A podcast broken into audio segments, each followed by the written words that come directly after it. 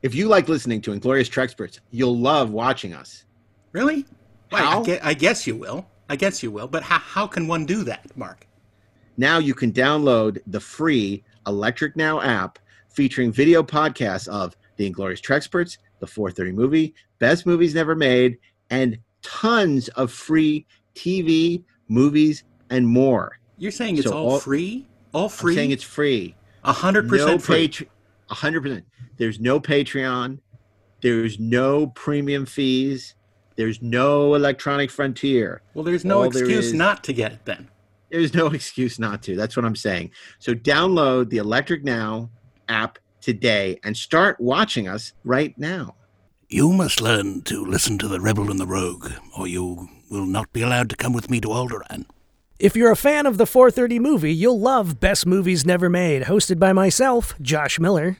And Steven Scarlatta. Where we explore some of the greatest movies never made, like E.T. 2. Johnny Quest.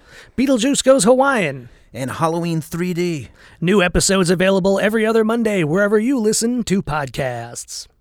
Hey, this is Mark A. Altman, and if you're a fan of the only gentleman secret agent with a license to kill and thrill, you should pick up my new James Bond oral history, Nobody Does It Better, available now in hardcover, audio, and digital, wherever books are sold. Do you expect me to read?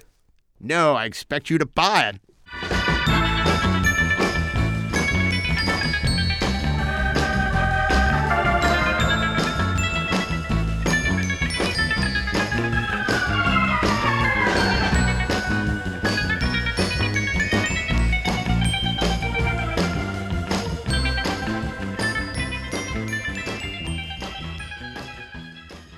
Hey, this is Mark A. Altman. And this is Darin Dockerman. And we are the Inglourious Treksperts. And welcome back to the conclusion of our 101 greatest sci-fi episodes of all time, holiday countdown. And to help count us down to the new year and the greatest, #1, greatest sci-fi episode of all time, you may think you know what it is. You could be right. You could be wrong. You could be crazy. Ashley Edward Miller, welcome back. Thank you for having me. Well, we're glad to have you. And of course, straight out of Burnett work, that didn't work. Straight out of, well, yeah, that enterprising gentleman, Mr. Robert Meyer Burnett. Welcome back. Well, it's good to be here. You know, I haven't been able to talk about Space Academy or Jason of Star Command, so I'm hoping that we'll be able to do that in the next 25. We'll find out. Before we start, what is the show that you're most surprised has not shown up yet on the countdown, Rob? Arc 2. I was going to say that. What about you, Ashley? What are you most surprised has not made an appearance on our list yet? When Rob said Jason is Star Command, I hadn't even thought about it, but I got to say Jason is Star Command. Because damn. Jason is Star Command. Darin, is there something that surprises you that actually makes sense? Nothing surprises me anymore. But okay. I sure wish that Super Friends were represented. Well, here's a surprise that will surprise no one. Once again, returning to the countdown at number 25, it's Space 1999. Look, Darin, tell us about this. In celebration of the holidays, I want to do something very magnanimous and give this episode to my friend, Robert Meyer Burnett. Aww, that's so cute. Wow, that is... Merry Christmas, everyone. Wow, thank you. Thank you so much. This episode, if you were a child and you saw this episode, this might have been the episode that caused you trauma for the rest of your life. Yes. It is another episode of Space 1999 from the first season called Dragon's Domain. Damn it. There's got to be something. He was right about those ships. That doesn't mean he was necessarily right about the monster. No, but it makes him look a whole lot righter.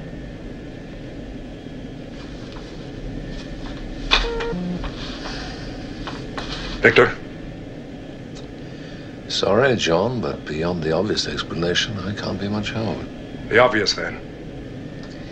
Well, they do look somewhat like flies caught in a spider's web.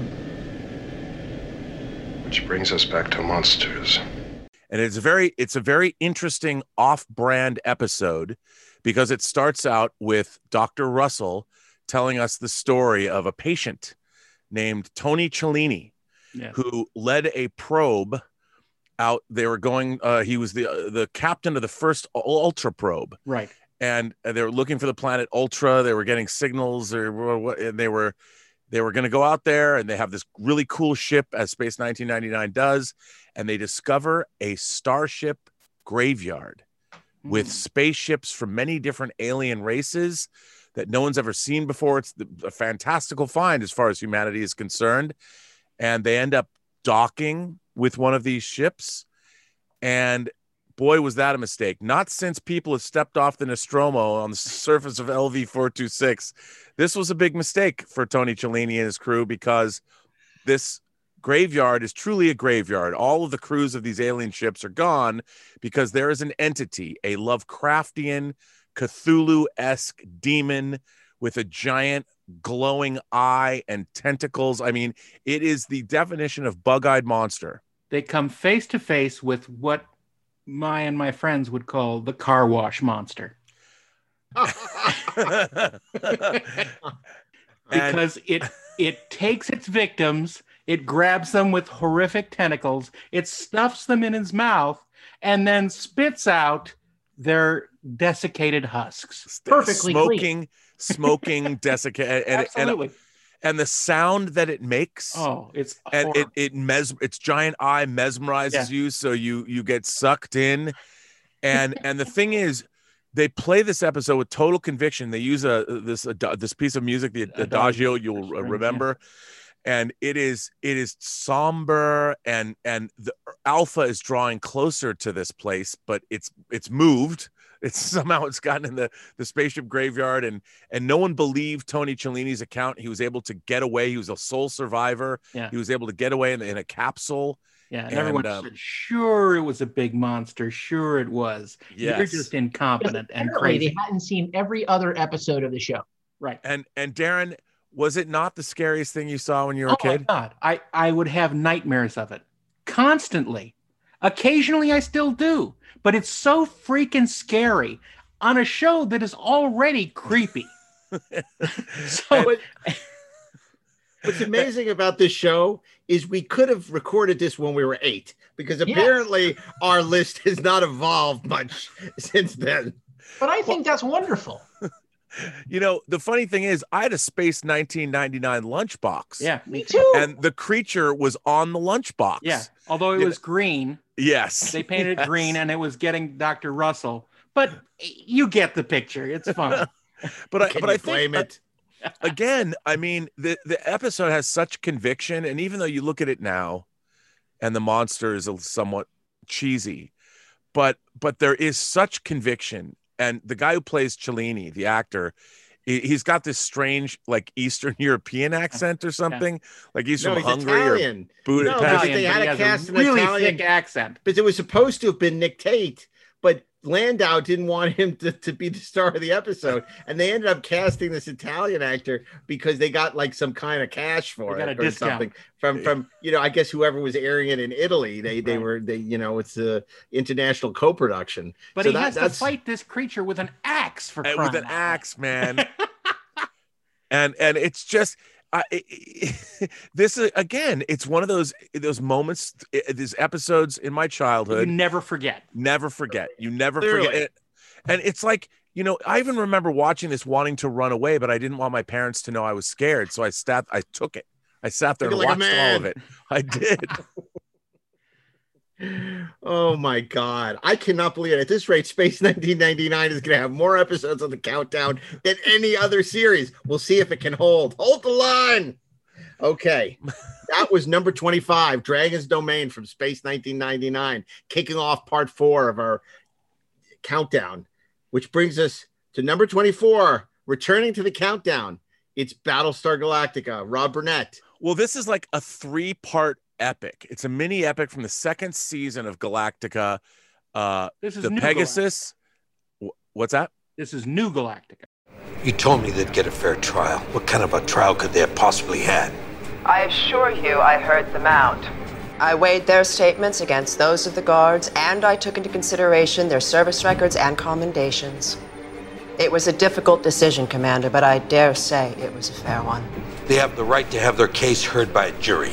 I am a flag officer on detached service during a time of war. Regulations give me broad authority in this matter. Launch the fighters. You can quote me whatever regulation you'd like. I'm not going to let you execute my men. I highly suggest you reconsider that statement, Commander. Admiral, Galactic is launching Vipers and a Raptor. Commander? Why are you launching Vipers? Please arrange for Chief Tyrrell and Lieutenant Agathon to be handed over to my Marines as soon as they arrive. I don't take orders from you. Call it whatever you like. I'm getting my men.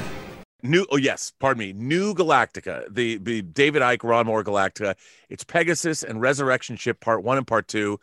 And it is the return as they emulated the original. We talked about Living Legend before, earlier in this series. This is, again, Kane returns. Commander Kane, this time Michelle Forbes, Ensign Ro herself, is playing Helena Kane. And she... Formerly Rob's neighbor. My neighbor. Yes, she was my neighbor. Won't she be my neighbor? I have a story about that. And she comes back, and her crew is not as nice.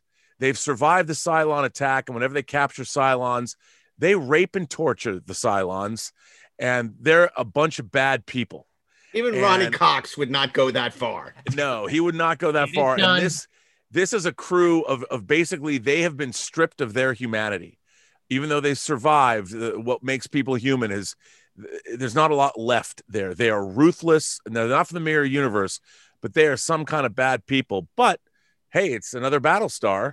It's a newer Battlestar. It's a bigger Battlestar. It's more sophisticated. They got better weapons. And teaming up with our Galactica, people, it'll even double our odds that we'll survive. And yet, by the end of Resurrection Ship, Commander Kane and Adama are plotting to assassinate one another to get rid of each other. I mean, it's brinksmanship, and you've got the crews. I mean, they take out a Cylon Resurrection Ship, and it is the tension is heightened. I mean, this is epic Shakespearean drama in the middle of Battlestar Galactica, and it does end with the death of, unfortunately, with Commander Kane. Your neighbor. And, my neighbor, yes. And I'll tell you something very funny quickly about that. She did live across the street from me for a while, and she would come over and visit the people that live below me a lot. And I told her, because our friend Mojo told me that they were working on Razor, the TV movie that brought back Commander Kane. And I said to her, we were having dinner or drinks or something, I go, you know, your character's coming back, Commander Kane. And she didn't know I was such a geek. And she goes, no, I died. I said, oh, I know. But you're going to come back. You're going to get a phone call probably in the next couple of weeks. And one day she came back over one day and she knocked on the door and she's like, what's next in my career? What more am I going to do? You know? They're bringing back Ensign Ro. You're the Oracle. The Oracle. You're the guardian of forever as a person. Yeah, but she, by the way, in real life, she was Michelle Forbes is delightful. Absolutely delightful. But this episode, I mean, if Galactica wasn't epic enough, the second season, I thought, knocked it out of the park for the show. And these three episodes were like a mini movie, you know, a mini 3-hour Gone with the Wind style epic. And well, I don't know if there's a better 5 minutes of television, science fiction television, the last 5 minutes of Pegasus, in which basically they're about to kill Chief Tyrrell and Agathon, and Adama decides to launch Vipers to bring them back, and on the Pegasus they find out that Adama is launching Vipers, and she's telling him to stand down, and he says, I'm getting my men, all to this amazing Bear McCreary music. And I mean, as much as I love Living Legend as a kid and still do, Pegasus and Resurrection Ship are amazing, and that last 5 minutes is incredible. And we talked when we were doing Living Legend about how great the end of that is. What about the other Battlestar? This ending is just as good, even better. Yeah. And Michelle Forbes, amazing as Commander Kane. She's great. And also look for her in Swimming with Sharks. Yes. Mm-hmm. That's all I'm saying. Which is not on our list. Not on our list, but there you go. But Freedom's Last Stand is, but not Swimming with Sharks. And it has nothing to do with sharks other than Kevin Spacey. Okay. So that brings us to 23. Our next episode, number 23. And this is Ashley Miller with the show making its debut on our countdown. At number 23, it is the first season finale of a show that honestly probably would have been better if it had ended at its first season finale, if you ask me. But it's a great first season. It's an amazing first season of Netflix's Stranger Things, The Upside Down. Found it! I knew she was hoarding it. I knew it. Always lying, saying she's out. Bald-faced liar. Mike! I found the chocolate bunny! Okay! Are you feeling any better? What's pudding? Pudding, it's this chocolate goo you eat with a spoon. Don't worry, when all this is over, you won't have to keep eating junk food and leftovers like a dog anymore. My mom, she's a pretty awesome cook. She can make you whatever you like. Eggos? Well, yeah, eggos, but real food, too. See, I was thinking, once all this is over and Will's back and you're not a secret anymore, my parents can get you an actual bed for the basement. Or you can take my room if you want, since I'm down there all the time anyways. My point is, they'll take care of you. They'll be like your new parents, and Nancy, she'll be like your new sister. Will you be like my brother? What? No. No. Why no? Because it's different. Why? I mean, I don't know. I guess it's not. Not to be confused. Ashley, this was a show that wouldn't have been on our list as 8-year-olds because we were living it at 8 years old. Yes, exactly. This is a show about us at 8 years old. Not to be confused with Better Things. Yeah, exactly. No, look, Stranger Things, the first season of Stranger Things was revelatory. It's like everything you like, I think I would have wanted in a show when I was 8 years old is, in fact, Stranger Things. It's set in the 80s. Like, it's got this amazing synthwave score. It's, you know, got this great sort of dark horror / science fiction story that's kind of straight out of Stephen King, but also a little bit of Spielberg. It's just a great bunch of episodes of television, and The Upside Down is the culmination of that. And I'll tell you, like, look, there's a lot of great things about Stranger Things, but the reason why I specifically chose The Upside Down to represent this series in this countdown is because of one character in particular. And his name is Steve. And Steve has great hair. And for nearly the entire season, Steve has kind of been our human antagonist for our plucky little kid heroes, right? He's the bully. He's the guy that you hate. And by the time you get to the end of the season, Steve kind of emerges as a bit of a hero. Steve suddenly has colors that you never expected. He has depths. He has like a real life. He's a completely different guy. And I am a sucker, you know, for stories about antagonists who turn out to be real human beings, you know, and a guy that you can kind of rely on. I love everything about this show in the first season. I love how it ends. And by God, I love Steve. I want to be Steve. Who doesn't want to be Steve? I mean, Steve is a pretty great name if you think about it. And that hair. That hair. Well, how about that? Stranger Things was an incredible phenomenon. And in fact, I one of the most fun I had during the lockdown was I went to the Stranger Things experience, which was a drive-through experience in Los Angeles. Super fun. Anyway, that brings us to number 22. Now, Darren Docterman and President Barack Obama don't share a lot in common. It's just sad. Darin, unfortunately, doesn't share a lot in common with the former president. But they do have one thing in common. It's that they both love this show. So, Darin, tell us what it is. Well, it is actually, I think, one of the best things that has come out of the year 2020. And it is a mini series that was on FX, and it premiered in March of this year. Well, depending on when you're listening to it, the beginning of March, and it's called Devs. This is your station. But what am I actually doing here? I'm not going to tell you. Don't worry. You're going to figure it out.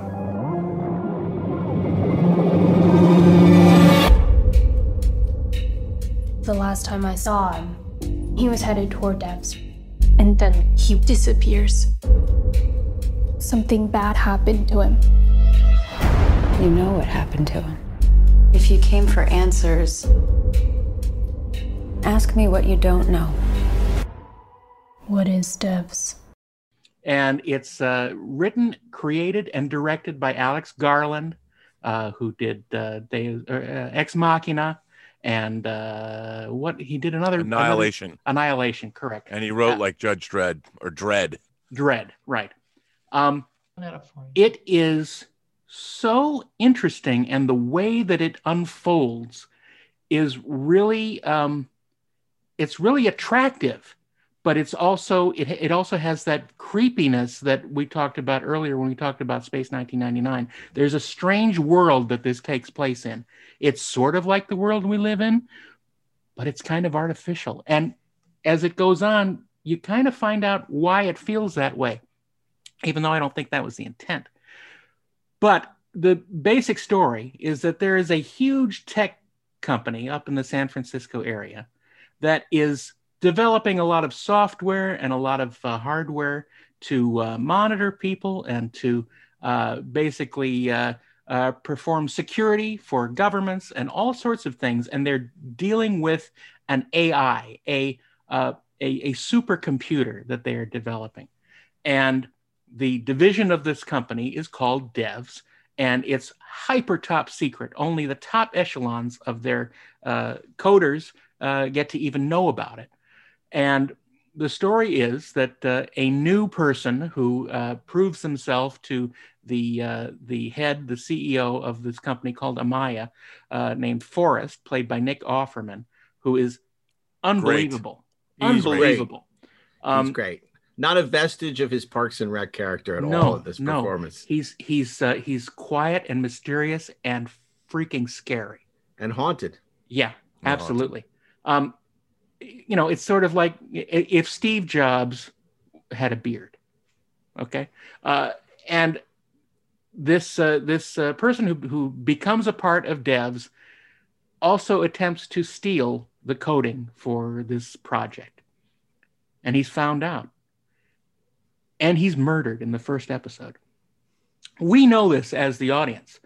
However, his girlfriend, Lily, played by Sonoya Mizuno, who is amazing as well, she notices that there are some inconsistencies about this, about her boyfriend disappearing and being found dead. And there's records of him setting himself on fire that she finds out to be falsified. It's a web of intrigue and strangeness and mystery. And it opens as the show goes on. As you learn more, you realize you know nothing, and it's a interesting maze that you go through when you're watching this. That you think it's going one way, and it's completely in the other direction. Basically, they create a machine that can look at any point of time, anywhere. And it's amazing. They extrapolate from little bits of matter and analyze the rest of the universe from that. It's something very akin to something that was in Hitchhiker's Guide to the Galaxy, and it's amazing. You have to watch it. You have to watch it from beginning to end to let it unfold, because it's very well crafted. It's very, I hate to say stylish, because that's usually a negative thing for me, but it's handled very well. And if you don't trust Darin's opinion, President Obama today put it on his best television of the year, including Devs, Better Call Saul, and The Boys. So forget Darin. Go along with all of those. Wait, this is amazing. Darin agreeing with President Obama. Well, that's if I couldn't love President Obama anymore. This list was fantastic. So, I have to say though, the seventh episode, the penultimate episode of this show, not since I saw the Hubble deep image, you know, when they had all the galaxies that led to us doing Free Enterprise in a way. I was in an existential crisis when I watched episode 7 of this show. Right. Yeah, okay. Because what happens and what the ramifications of what they've done, and there is a moment where they're looking at what they've wrought, and you realize they might not. We might really be in a simulation, simulation, and a simulation, and a simulation, and the ramifications of. I just stopped watching. Blew the show. Your mind. I did. I had to come back to it and be like. I think I walked around the block with the dogs and was contemplating what it all meant. And I was like, wow. And it really hit me hard. It was pretty great. And the production design is sensational. Yeah. The way that they built this, for lack of a better word, AI, and this whole campus where this takes place is phenomenal. And I know, I actually, you're not a big fan of Alex Garland, but you know, I think Devs you're wrong. I'm not. Oh my God. But no. Look, here's the thing.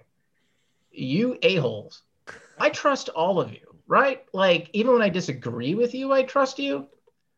You should. I desperately want to like this show. So even though I gave up on it after episode 4, because I hold all of you in such high esteem, I'm going to push through to episode 8. Finish Battlestar Galactica first. Yeah, no, for sure. But it's like, but to me, like, the Galactica thing is like V'ger wanting to touch the creator, right? that's a totally different deal. Show me on the doll where V'ger touched the creator. Touched you, exactly. Oh my God. Okay, that was Devs. That brings us to number 21. Next Generation returns to the countdown, not surprisingly, with a beloved time travel episode, Yesterday's Enterprise. Captain, I would be lying to you if I told you there was a chance in hell of coming out of this alive. Why doesn't your ship come back with us? The Romulans would be no match for your weaponry. I can't do that. No, I suppose not. You don't belong in our time any more than we belong in yours. To be honest with you, Picard, a significant number of my crew members have expressed the desire to return, even knowing the odds. Some because they can't bear to live without their loved ones. Some because they don't like the idea of slipping out in the middle of a fight.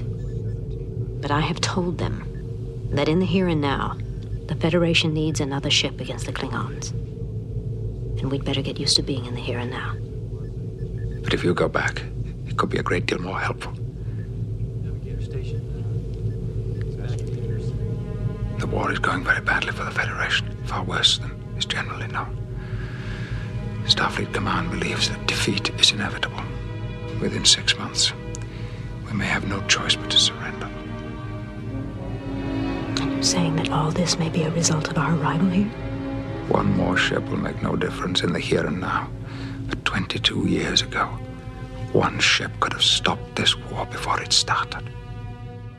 Yesterday's Enterprise is the Star Trek series we all wanted to see on a weekly basis, in which the Enterprise travels to a war-torn universe in which we're at war with the Klingons, and only Guinan holds the key to saving us from ourselves. It's the Next Generation episode for fans of Wrath of Khan. Yeah, I mean, look, the reality is, the thing about Yesterday's Enterprise, and I'm only half kidding about that, is season 3 is a miracle that it's as good as it is. And by the time Yesterday's Enterprise happens, it was being made under the toughest of circumstances. It was a pitch by Michael Pillar's assistant, Eric Stilwell, but basically they were barely keeping ahead of the production buzzsaw. Thanksgiving was coming. They had nothing in the pipeline. They basically had to put Yesterday's Enterprise into production with no script, and they wrestled this beast to the ground. And it just goes to show the mother is the necessity of invention, because Yesterday's Enterprise remains one of the great Star Trek episodes of all time. And it uses time travel to service character rather than just be a giant mindfuck, which is always a better way to deal with time travel, as things like Back to the Future have shown us, or even Endgame, where the time travel illuminates our characters rather than is just there for some kind of science fiction MacGuffin. But it's a great episode. It's extremely well executed. It's brilliantly directed by David Carson, who underlights the bridge and just gives it a really good look. It's dark. It's fatalistic. It is the antidote to the saccharine anodyne world of The Next Generation, which, you know, is really fun for an episode. And it's our choice for number 21, Yesterday's Enterprise. What a that brings us to number 20. Number 20, The Owls Are Not What They Seem, Robert Burnett. I have to tell you, I don't know what this episode of television is about. I've watched it 4 times. I watched it twice back to back when it aired. And this is the 8th episode of Twin Peaks, The Return, episode 8.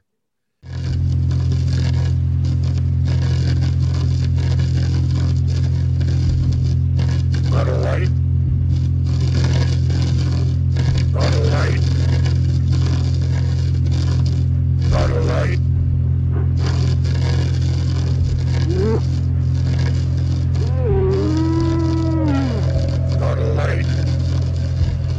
And it begins with Agent Cooper doppelgangers that were created because of Bob, the evil spirit, and the Black Law. You can't even. And then we wind up. It is an art film about the Pandora's box of the nuclear age, and perhaps when we set off a nuclear bomb, that we might have unleashed a true supernatural evil in the world. Maybe the devil, maybe something worse. There are the birth of strange creatures that might have been mutations of all of this. It is a meditation on the act of creation and the act of destruction. It is half, most of it's black and white. It looks like David Lynch wanted to update Eraserhead and do something that was much more about where we've come as a species. And it is one of the most fascinating hours of television I have ever seen. And you could hang it on a museum on an endless loop, and people would just stand there transfixed. If you knew nothing about Twin Peaks, you didn't know anything that was going on, you could still watch this and get something out of it. And I think it was a knockout episode of television. If that show wasn't weird enough, this was something that like blew the roof off. And the filmmaking is impeccable. And what's so funny is it was written by series creators Mark Frost and David Lynch. And I'm like, how do you write this? Like, I would love to read the original script of this episode. I would like to see Jeff Goldsmith cover it in his screenwriting podcast and his magazine, because maybe he did. I don't know. Because it is one crazy episode of television. Rob, and it features our good friend Carl Struycken, who, of course, diehard listeners of Inglourious Treksperts may remember from our famous convention in Las Vegas, which we found out was being funded by the mob, in which case everyone found out they no longer had hotel rooms. But Rob and I smartly got rooms at the Mirage, while everyone else suffered in some cockroach and rat-infested shithole. And that was at which point we then all desperately looked, when everyone said, we want to come and crash at the Mirage, we walked around. The only restaurant that was open was Planet Hollywood. We proceeded to enter Planet Hollywood with a bunch of stars from Deep Space Nine that no one knew, except for Carl Struycken, because he was in the Addams Family. We proceeded to have course after course copped for us by Planet Hollywood. Everything from Captain Crunch's crispy Rice Krispie treats to our entrees to our many desserts. But the question is, did he have the little gong with him? He did not have the gong, sadly. he was actually really, really nice. He is really super nice. Super nice. Super nice. And it was a bizarre evening because the fact that we had traveled to this convention, which imploded while we were there.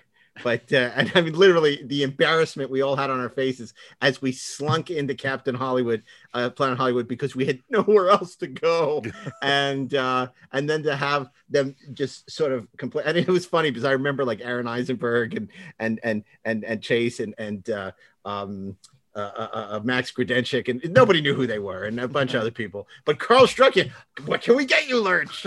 You know, it's just one of those great Star Trek memories that you'll only hear about on the Treksperts. But yes, episode 8, I still don't know what happened in that episode, but I know I liked it.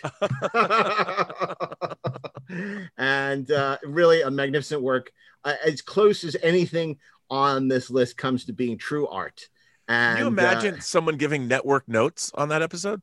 No, and I don't think they did, because it was David Lynch writing, directing for Showtime.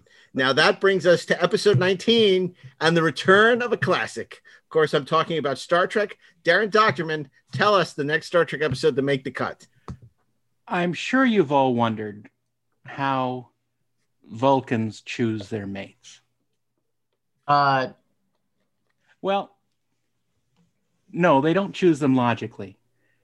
They shroud it in rituals that are go back to antiquity.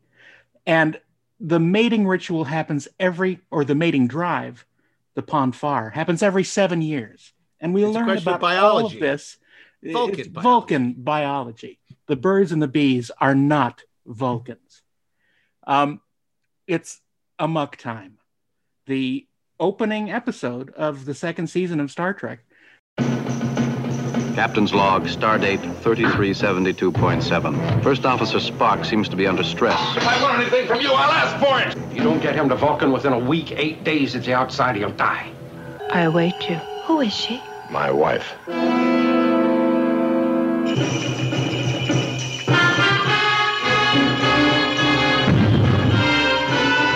She chooses the challenge. They will choose thy champion. This one. This combat is to the dead.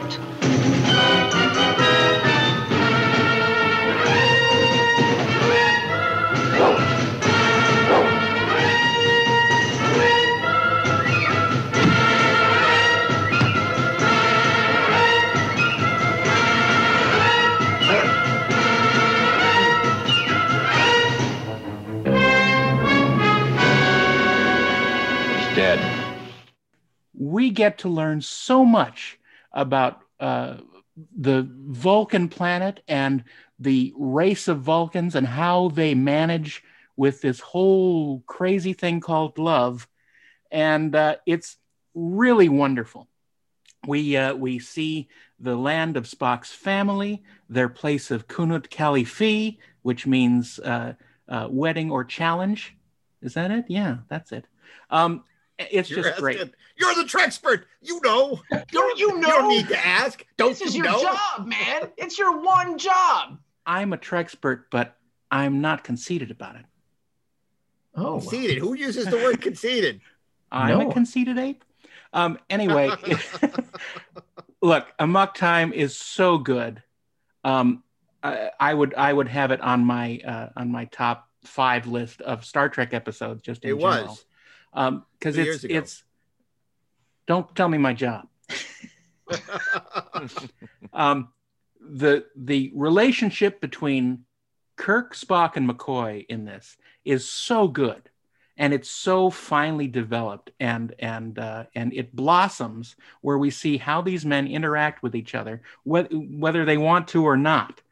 And it involves a beautiful girl and a fight to the death and trickery, John, and ancient rituals, and an old Vulcan lady that can't do the Vulcan salute very well.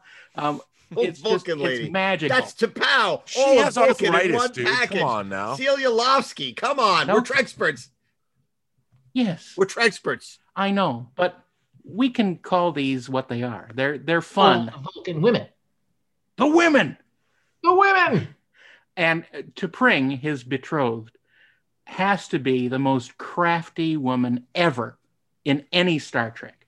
She has this thing planned down to the letter, and she knows what she's doing, man, and you better watch out. That's all I got to say. She will have done. Yes. Fans of this podcast may recall when Rob and I were in Vegas. This was a different trip. We were doing a sci-fi kids day to raise money for the I Have a Dream Foundation. And at that time, we had many fun activities at the amusement park that's long gone there. One of them was you had these giant long poles where you would fight the other person, not to the death, because of course, then we would be able to, for the charity, but you would fight. So when Rob and I scouted out what we would be doing at Sci-Fi Kids Day, we immediately realized that if we were going to have this take place at our Sci-Fi Universe Sci-Fi Kids Day, we had to have the music.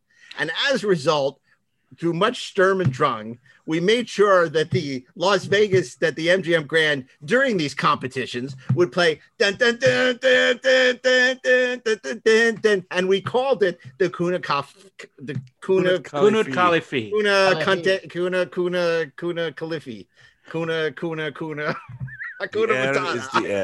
Yeah. So anyway, and it was great because we made it the Amok Time Arena, and we had the music, and we had the whole thing going, and everybody had these. That's two episodes. Amok Time and Arena. Yeah, they had the Anwoon, and they had the Lirpa, They had the Lirpa. Wasn't your brother there? Foam at the end. No, it was my dad who came. Oh, because your brother and I got in a fight. Like, I mean, not we didn't get in a fight, but we were in something like that. I don't know because I seem to imagine he beat the hell out of me. But we did this amazing, and we actually had cast members from the Outer Limits. Remember, we had Penn Densham, and we had members of Space Above and Beyond, and Babylon 5, and then we ran into Richard Biggs. Yeah, Lisa Reen went and got Richard Biggs to go be on the thing. Anyway, those are the two late Las Vegas stories I can tell on this podcast. The third Las Vegas story involving Rob Burnett, I cannot tell.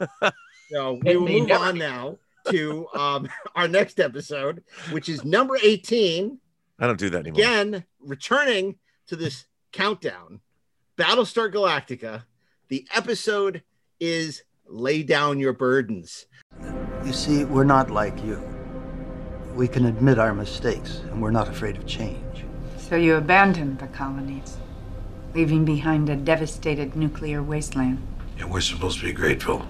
Our pursuit of this fleet of yours was another error. That's two for anyone who's keeping score. Both errors led to the same result. We became what we beheld. We became you.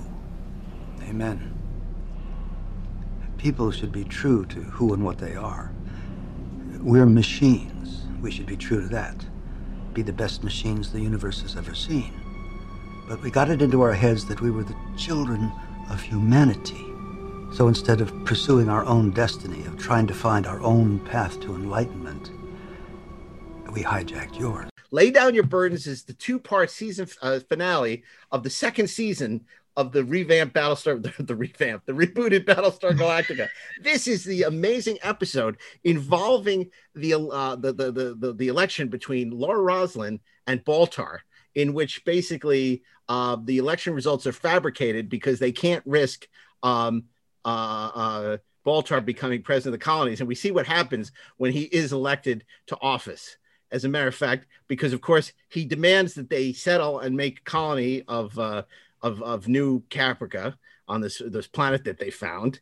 And in one of the great time jumps of all time, it'd been done in China Beach, it'd been done in Alias, but probably never as effectively as in Battlestar Galactica, where they jump ahead in time to the arrival of the Cylon fleet, which promptly occupies Caprica, forcing a skeleton crew aboard the Galactica, the Pegasus, and the fleet to jump away just in time as the New Caprica falls under Cylon occupation. It's one of the great two-part episodes of any sci-fi series. It's a phenomenal season finale, and it is a remarkable ending to a remarkable season and kicks off the New Caprica arc, which is equally great in the new Battlestar Galactica. Agreed. And that takes us to number 17, now finally starting to show some love on our countdown, the original series. Ashley, tell us what it is. You know, Mark, in this galaxy, there is a mathematical probability of 3 million Earth-type planets. But only one Las Vegas.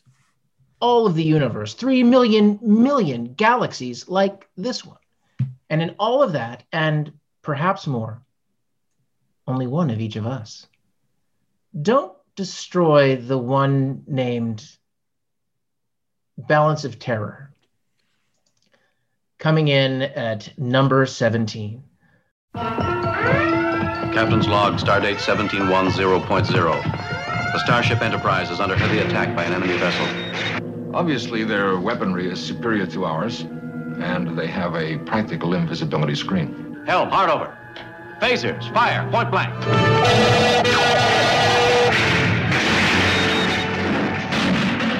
I'm pointing out that we could have Romulan spies aboard this ship. The Earth commander will follow, he must. And when he attacks, we will destroy him. Permit me the glory of the kill, Commander. Thomasil. We have him. Move toward him. We can get just one phaser going. Phasers, Mr. Spock. Impossible, Captain. We have some of the old-style nuclear warheads aboard.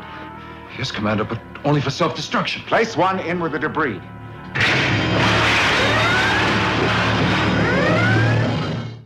Balance of Terror is one of the great science fiction war stories, hands down, period. It's a great submarine movie. It is a great story about our prejudices, about the enemy. It is a great action story, well told. I think that Balance of Terror establishes so many things we take for granted about Captain Kirk. His resourcefulness, his doggedness, his empathy, his love for his crew, and the way that he feels every death, every loss. It really establishes him as a human being and as a sorcerer. Balance of Terror, for my money, is, and I think, I don't know that you guys would disagree with me here. I mean, look, we're sitting at what, episode 17 on this list? That it is one of the great Star Trek stories of all time. It is one of my absolute favorites. I can watch it again and again. Mark Leonard is amazing as the Romulan commander, who has an equally compelling story kind of on the B side of this episode dealing with Kirk. You realize that he, even though he's a Romulan, has his own humanity, that the enemy are themselves interesting and three-dimensional, that this isn't just a game. Balance of Terror is so powerful. And the thing I think that makes Balance of Terror so special, right? And the reason why it works is it was written at a time where, you know, look, these writers had been through some shit, man. Like, you know, they had actually been to war. They had actually done things. They weren't kind of, you know, rebaking things that they loved from their childhood. You know, they weren't reprocessing things that other people had spit out. They were writing about things that meant things of import to them. And that's why it feels so authentic. That's why it's so powerful and so great. And to me, you know, Balance of Terror is one of those episodes where I would say, if you want to understand Star Trek, if you truly want to understand it, watch this episode. It's one of the great indictments of xenophobia, because of course, not only do you have Spock save Styles after he's expressed nothing but contempt for him the whole episode, but you also have this meeting of the minds between Kirk and the Romulan commander at the very end, even though they're enemies and they've both lost people that mean a lot to them over the course of their battle. They kind of find this common ground across the stars. and find that they have more that unites them than divides them. It's really a wonderful episode. And of course, as you said, it's a World War II submarine movie gussied up in sci-fi trappings, and one of the great Star Trek episodes. And I think also something that's atypical from Star Trek is that you spend a lot of time on the Romulan ship. Normally, we would see our crew interacting with the aliens of the week. But in this case, you are on the Romulan ship. In addition to the great McCoy speech, there's one of my favorite exchanges in Star Trek ever in this episode, when the Centurion, basically our Romulan commander's best friend and first officer, whatever he is, he's just the Centurion. And Mark Leonard is musing that, you know, my gift, he says, my gift to the homeland, another war. We've proven that our new weapons can penetrate their shields, and we're traveling back home to say the Federation is weak. And great. And the Centurion basically says, but that's our duty. You know, if that is the case, if there is weakness, should we not go after it and exploit it? And Mark Leonard says, but must that always be so? Yeah. Do we have to go to war? Do we have to do this? Is there not a better way? And that exchange is one of my favorite exchanges, because I really feel that for the first time, even when I was a kid, I'm like, wow, I wouldn't normally get to hear this. This was like hearing a conversation that adults are having that I'm not supposed to hear. Right. But because it takes time, you realize that this commander is a great man. And at the end of the episode, when Mark Leonard says to Kirk, when the Romulan commander says to Kirk, in another reality, I would have called you friend, or I could have called you friend, because there is that mutual respect. And you realize that these men are forged of the same steel, and yet they're on opposite sides because of circumstance and fate. There's also a great example of how you write the big three. There's the scene in the briefing room where they're deciding whether or not they're going to cross the neutral zone. And, you know, they're getting, you know, counsel about what they should do. And ultimately, Kirk decides he's going to violate the treaty and cross the neutral zone. And McCoy is like, you know, are you sure you know what you're doing? You know, and, you know, they all file out of the briefing room because they know this may be their last mission. And it is a great score, and it's really powerful. And it is a great example of Captain Kirk making the hard decisions and being in command. You know, and that's why people forget, with all the camp and all the fun and all the silliness, that there's real stakes, and that Shatner is the most decisive and most powerful person to ever command a starship. And it shows him taking advice from Spock and McCoy and synthesizing that and making the decision from that. The two sides of his personality, the two sides of his brain. And also there's that great moment when Spock says, I agree. Attack. Yeah. You know, and you don't expect that to come from him. Mm-hmm. And he's used logic, and he's deduced, no, we can't afford this ship to get back home. We dare not show weakness. Yeah.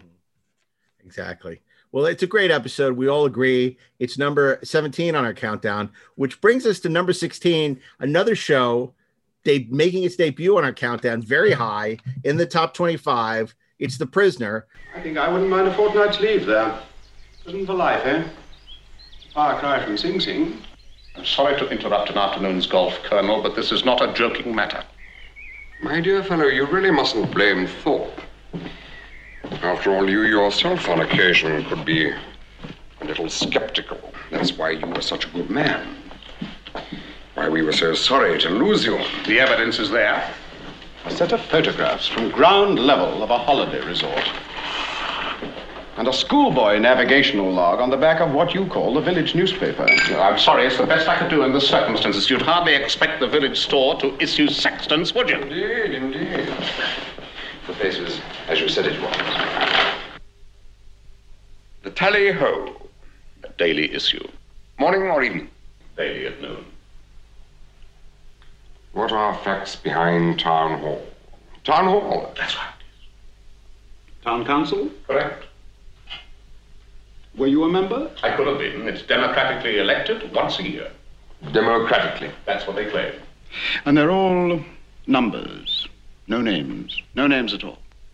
Just numbers. I see. Numbers in a village that is a complete unit of our own society. A place to put people who can't be left around. People who know too much or too little. A place with many means of breaking a man. Intriguing. They have their own cinema, their own newspaper. Their own television station? A credit card system, and if you're a good boy and cop up the secrets, you are gracefully retired into the old people's home. But no escape. They also have a very impressive graveyard. Which you avoided. The village was deserted. Perhaps they were on the Democratic annual outing. The Prisoner, 17 episodes of wonderfulness. I just finished doing a series on YouTube where with Az from England, we reviewed every episode individually, and we both agreed this is probably the best episode of The Prisoner. As we know, our character number 6, who remains nameless in the series, but he might be John Drake from a different show. But number 6 wakes up in the village, which is this open air sort of prison, this ideological and actual physical prison that he's been put in, where secret agents go to have their minds probed. Why did you resign? They want information from him, and everybody's gone from the village, and he gets to escape. And it's a long 25 days at sea, and he goes on an odyssey, and he runs across pirates and brigands and all kinds of people, and he fights his way back all the way to London. He gets back home, and he goes to his superiors, the people that, well, did they imprison him in the first place or not? They seem to be sort of happy to see him. A woman, Mrs. Butterworth, is living in his old flat and driving his old car, and he explains his ordeal. They all are sort of incredulous. Making his own pancakes. Yeah, they don't believe him necessarily, but they give him the Air Force to use to sort of scout out where this village might be, where has he been incarcerated, and you think maybe he will have escaped, and then he's flying in a jet, and the pilot that is flying the jet, they find the village, and number 6 is ejected out of the jet, parachutes back to the village, where he's later then imprisoned again. And all of it was just kind of a ruse. And you realize that all of the people he worked for knew exactly what was going on, and they were all in on it. Mm-hmm. And it's one of those episodes where you really think that, oh, he's got out this time. And it's been emulated and copied so many times. And he finds himself back in that jail, back in the village. And it's just a terrific episode of television. Although now the trope is a little dated, because it's been used over and over again in certain concepts or certain but it minted the places. Trope, so yes, it deserves the credit. Yeah.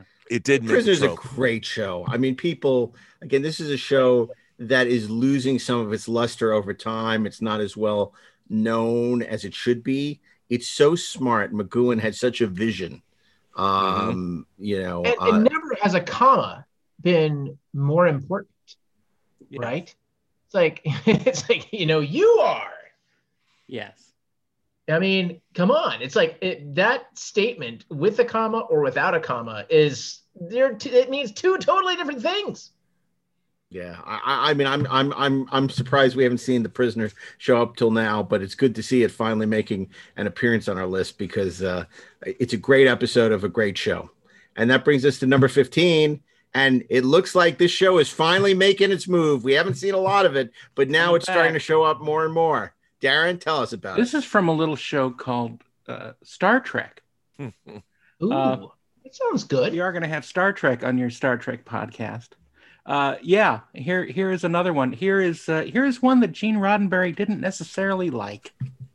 And it's interesting. Yes, it's The Trouble with Tribbles from the second season. Captain's log, stardate 4523.3. Deep Space Station K7 signals near or total disaster. State the nature of your emergency. It's a tribble. This morning I found out that he had babies. They do indeed have one redeeming characteristic. What's that? They do not talk too much. This is my chicken sandwich and coffee. I want these things off the ship. I don't care if it takes every man we've got. I want them off the ship.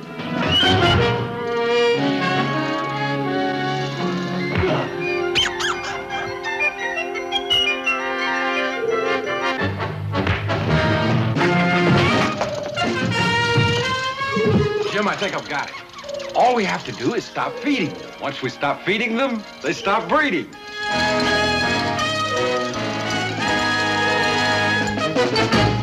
while Gene was away on various duties, various activities, we don't know. A young writer named David Gerald was brought in because he had this story based on the rabbit infestation of Australia that he thought would be a good idea to put in a space format. And he tells the story of the tribbles, which are little creatures that multiply at the drop of a hat, even when there's no hats. It's a hell of a lot of fun. And it's interesting how the humor works in this episode without really making fun of the characters. And it's a really clever way that the humor is handled. It's situational rather than joke-based. Kirk is the rock that goes through this, responding to all the strange things that are happening around him. He gets to have a great foil in William Shallard, who plays Nils Barris, perhaps one of the more weaselly bureaucrats in the Federation. And it's really a lot of fun. And we learn about Cyrano Jones, who is a licensed prospector and trader, and he has these little animals that wreak havoc on the starship and the space station. And we find out of a secret Klingon plot, and it's a lot of fun. A lot of fun. Gene Roddenberry may not have liked it, but everyone else did. A great episode of Star Trek, and it is number 15 on our list, which brings us to number 14. And once again, it's the new Battlestar Galactica, the episode Unfinished Business. When you stand on this deck, you be ready to fight, or you dishonor the reason why we're here. And remember this. When you fight a man, he's not your friend.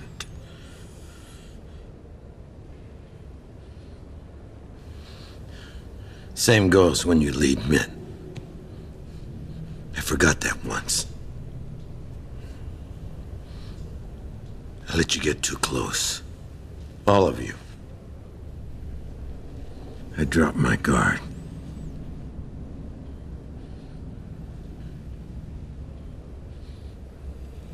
I let this crew and this family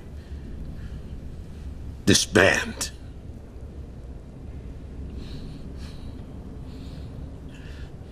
And we paid the price in lives. Ooh, fascinating in that the plan that the writers had wanted for Battlestar Galactica in that third season was to spend the entire season on New Caprica and basically do an occupation story, which would have been great because there was a lot to mine there. And obviously the episodes that they did do through Exodus are pretty amazing, that whole series of episodes. But the network was afraid that Battlestar Galactica belonged in space, and that if they were going to set the show on a planet, it was no longer Battlestar Galactica. The network made a lot of bad decisions, and this was one of them. So they kind of forced them to abbreviate the occupation storyline, so it was only a few episodes. But what Ron Moore did very cagely is, after they were back in space, he did a flashback episode called Unfinished Business, set against the backdrop of all things a boxing competition, which sounds pretty lame.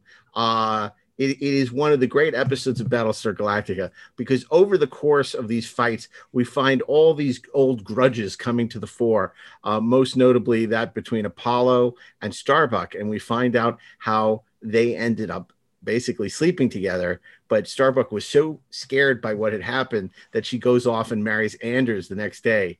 It is sad and tragic and heartbreaking, and of course, even more powerful is Adama coming to realize that he let down his crew by basically becoming their friend.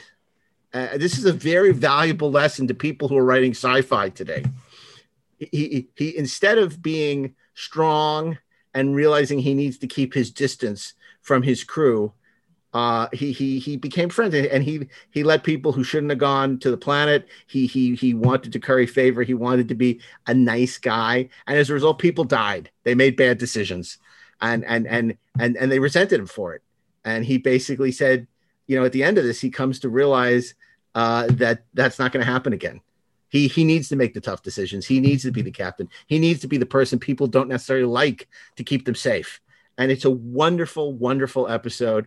It's shot beautifully, and you would never think the episode with the big boxing match would have so much emotional pathos. And it's one of the strongest episodes of the series, and it's our choice for number 14.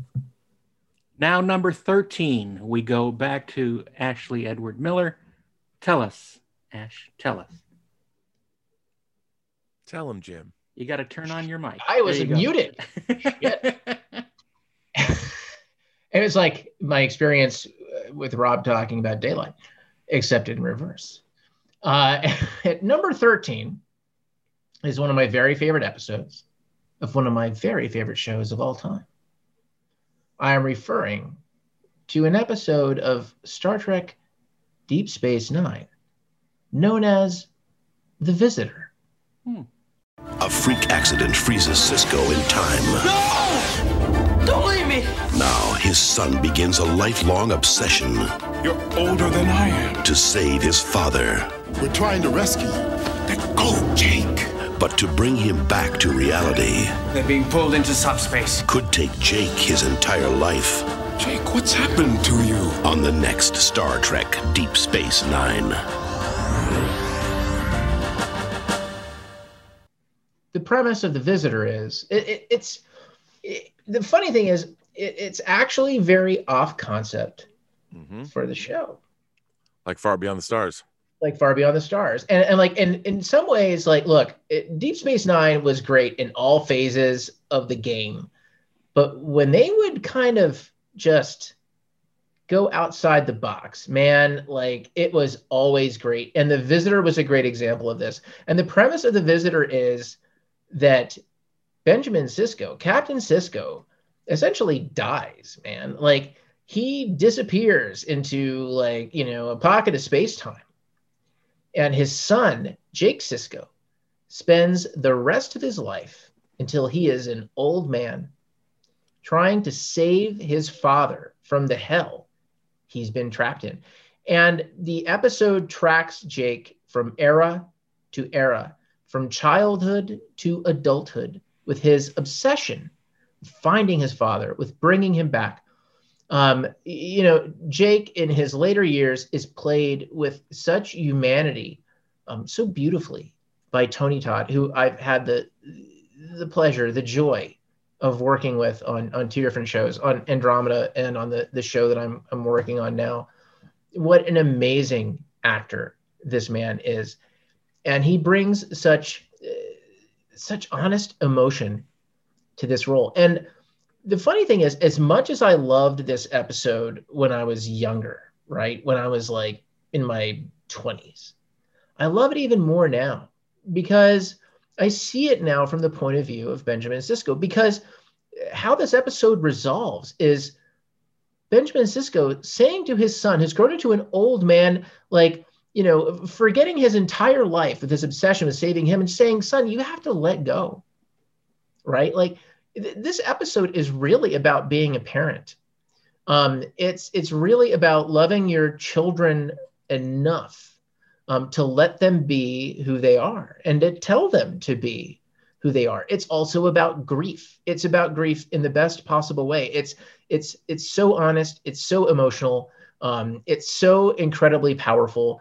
The message, I think, is universal. It works every single time. If you can get through this episode without bursting into effing tears at the end of it, I don't actually want to know you, because I think there's something broken inside of you, unless you've seen it like 100 goddamn times. I mean, and even then, you should still be sniffling, kind of like when Spock dies in Star Trek II. Man, that still gets me. Yeah, I'm sorry. Oh my God, we told you no spoilers, Ashley. Actually, Kirk dies in Star Trek II Into Darkness. Oh, shit, he went there. Anyway, The Visitor is amazing. One of my favorite is amazing. So Say We All. Wrong show. So Say We All. Okay, The Visitor, Deep Space Nine, a classic, number 13. That brings us to number 12, and dominating our countdown, Twilight Zone. Darren, tell us what episode is next. Twilight Zone is back, and here's another good one. The monsters are due on Maple Street any minute now. They're coming. It's Don's house! It's Luella's house! Let the kid I tell you! It's Charlie! He's the one!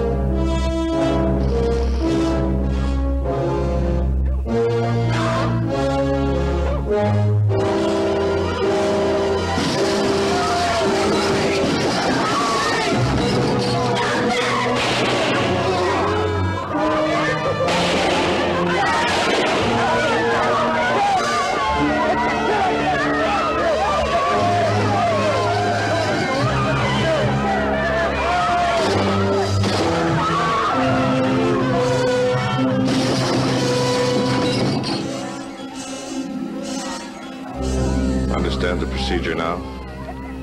Just stop a few of their machines and radios and telephones and lawnmowers.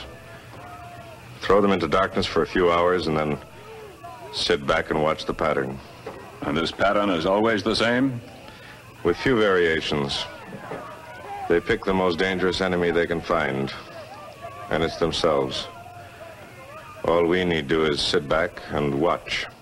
Look.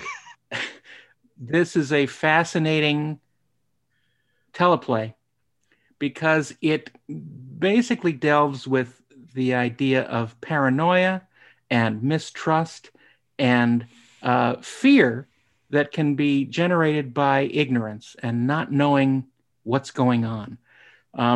It's a great story about this little section of town, this little couple city blocks of houses, and the idea that something bad is happening and they don't know what to do. And everyone starts mistrusting one another. And it becomes this amazing, amazing story. It's not an Amazing Stories episode. It's a Twilight Zone. That's a little joke there. Extremely little. But it's fascinating. And the performances are great. And the writing is exquisite. And you know, one of the most memorable episodes of Twilight Zone, and look it up.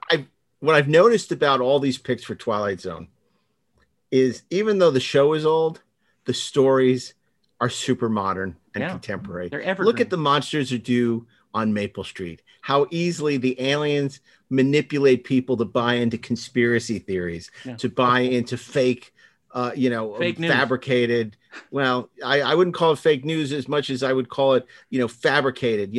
This could apply to so many things out there right now. Anti-vaxxers, people who think the election was somehow manipulated by fraud. I mean, this is so contemporary in terms of the story that that Rod Serling is telling. It's so relevant and continues to be, and the whole mob mentality. And God, could you imagine what Rod Serling would have done with Facebook?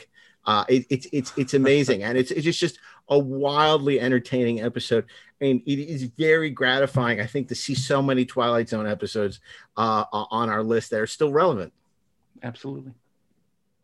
And that brings us to Rob Burnett and number 11, Red Rain. Well, this is, as we all know, this once again comes from Game of Thrones. It is the penultimate, the 9th episode of the 3rd season. And everyone knows that the shit hit the fan in the 9th episode when they had their 10-episode seasons. And this was no exception. This was the culmination of the War of the Kings. Robb Stark, you had all of our group broken apart. You had Daenerys was at Youngkai, and they had taken over, and they'd made the city safe for her to come in and occupy. You had Bran Stark, and you had Samwise Gamgee. Yeah, right. They're in the north and Robb Stark had to prove his loyalty to the wildlings, and everybody. There's all kinds of stuff going down, but at the Walther Frey's place, Robb Stark and Catelyn Stark and the you think the army that's going to emerge victorious is there with their supposed allies, and weddings are happening, celebrations are happening, but not what they don't realize is that Walter Frey and Roose Bolton have made a pact, and in one of the most shocking moments, as Sandor Clegane and Arya Stark show up just in time to see the Starks betrayed, and in one of the more shocking moments in television history, Walter Frey's everybody at the wedding turns on the Starks, and they are murdered in cold blood. Rob Stark's pregnant wife is murdered. Rob is murdered. Catelyn is pleading for her son's life, and her throat is slit as Arya watches her family slaughtered. And it's called The Reigns of Castamere because the song, the Stark song, the Reigns of Castamere is playing, but the band is playing as they're being slaughtered. And if you didn't read the books and you didn't know it was coming, this was one of the great betrayals ever put on television. It was one of the more shocking moments you could see because they've built up Robb Stark and the Starks after Eddard Stark, Ned Stark, was killed at the end of the first season. All of this was going to be their revenge. They were going to take their rightful place and run Westeros. But oh no. And it was jaw-droppingly shocking. Take his home, take his gold, take his power. Show them how it feels to lose what they love. It's no threat. Killing crows, it's what we do. For all we know, Castle Black's already under attack. This is where we enter the city. Or perhaps you lead Grey Worm and me to the slaughter. I'm gonna put a sword through your eye and out the back of your skull.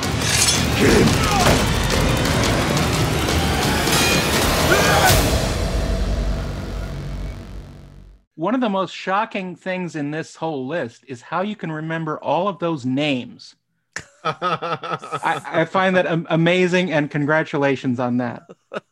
Well, the Lannisters send their regards. And you know, Rob, it is so true, because I had not read the George R.R. Martin books, and I remember literally gasping in amazement when this all went down. I mean, not since Boba Fett showed up on but I was absolutely I mean, it was unbelievable. It was unfathomable because, of course, you know, we grew up on movies like Excalibur, and you sort of know the fantasy paradigm, or Lord of the Rings. So, of course, you know, Rob is eventually going to avenge his father, you know, Ned Stark. And that boy has never lost a battle.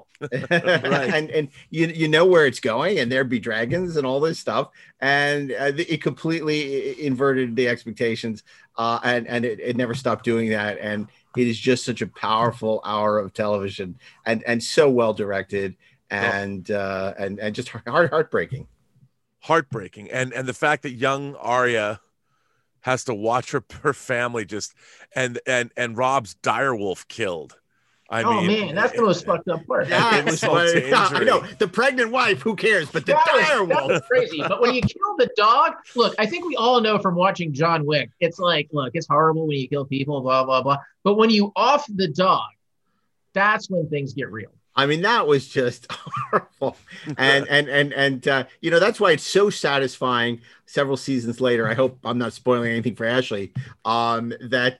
You know, when Arya Stark gets her revenge on Walter Frey, as the face, it's so good. In that Titus Andronicus moment where she serves the pies of his sons to him, and then slices his throat, and you know, basically says, "I wanted you to know it was a Stark who killed you," and it's so great. It's so great. You know, it's what we said about Lost. Whatever problems you might have with the way it's, you know, did or didn't stick the landing, it doesn't negate the fact that the show was so amazing for so long. Yeah, it was one of the most beautiful shows ever to be put on TV.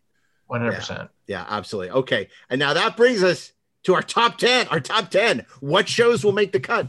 What won't? What will be returning? It's not a surprise to anyone to see The Twilight Zone in our top 10. But what episode? Darin, tell us. How would it be to have a race of super advanced aliens come down and present themselves as saviors for the Earth, to have them It would be great, wouldn't it? It'd be great to have them, you know, cure the pandemic, to have them, provide new machines for advancement, to basically create a paradise on Earth. How would it be? Well, not all that great if you're in the Twilight Zone, because there's a catch. There's just one catch. This is a great story where we start with a man on a spaceship headed to another planet. And we learn about what happened to get him there. And look, anyone who has ever even heard of Twilight Zone has heard of this episode and knows the gag behind it, knows the twist. And if you've watched The Simpsons, it's on there. It's ingrained in popular culture. It's a sex manual. But I'm going to tell you. Okay. It's called To Serve Man. Obviously, how wonderful is that? To provide for mankind, or is it? This is flight number 914 from Earth to our planet. We will be taking off in 3 minutes. Mr. Chambers! Mr. Chambers, don't get on that ship! The rest of the book, To Serve Man, it's a cookbook. No!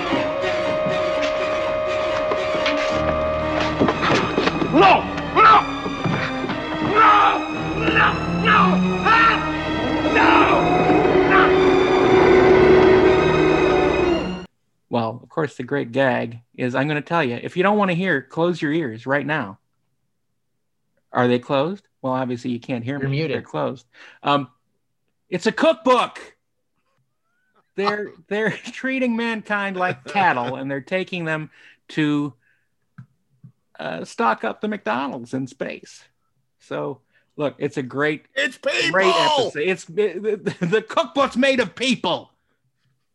It's funny coming on the heels of we're just talking about serving Walter Frey's kids to him in a pie. This is not unlike that. And look, the aliens are called the Canamites, and they're creepy looking. And it's our favorite from James Bond, Richard Kiel. Big, tall Richard Kiel. Jaws is the lead Canamite, and he's creepy looking. And I thought you were gonna say Richard Shaw, since you said our favorite from James Bond.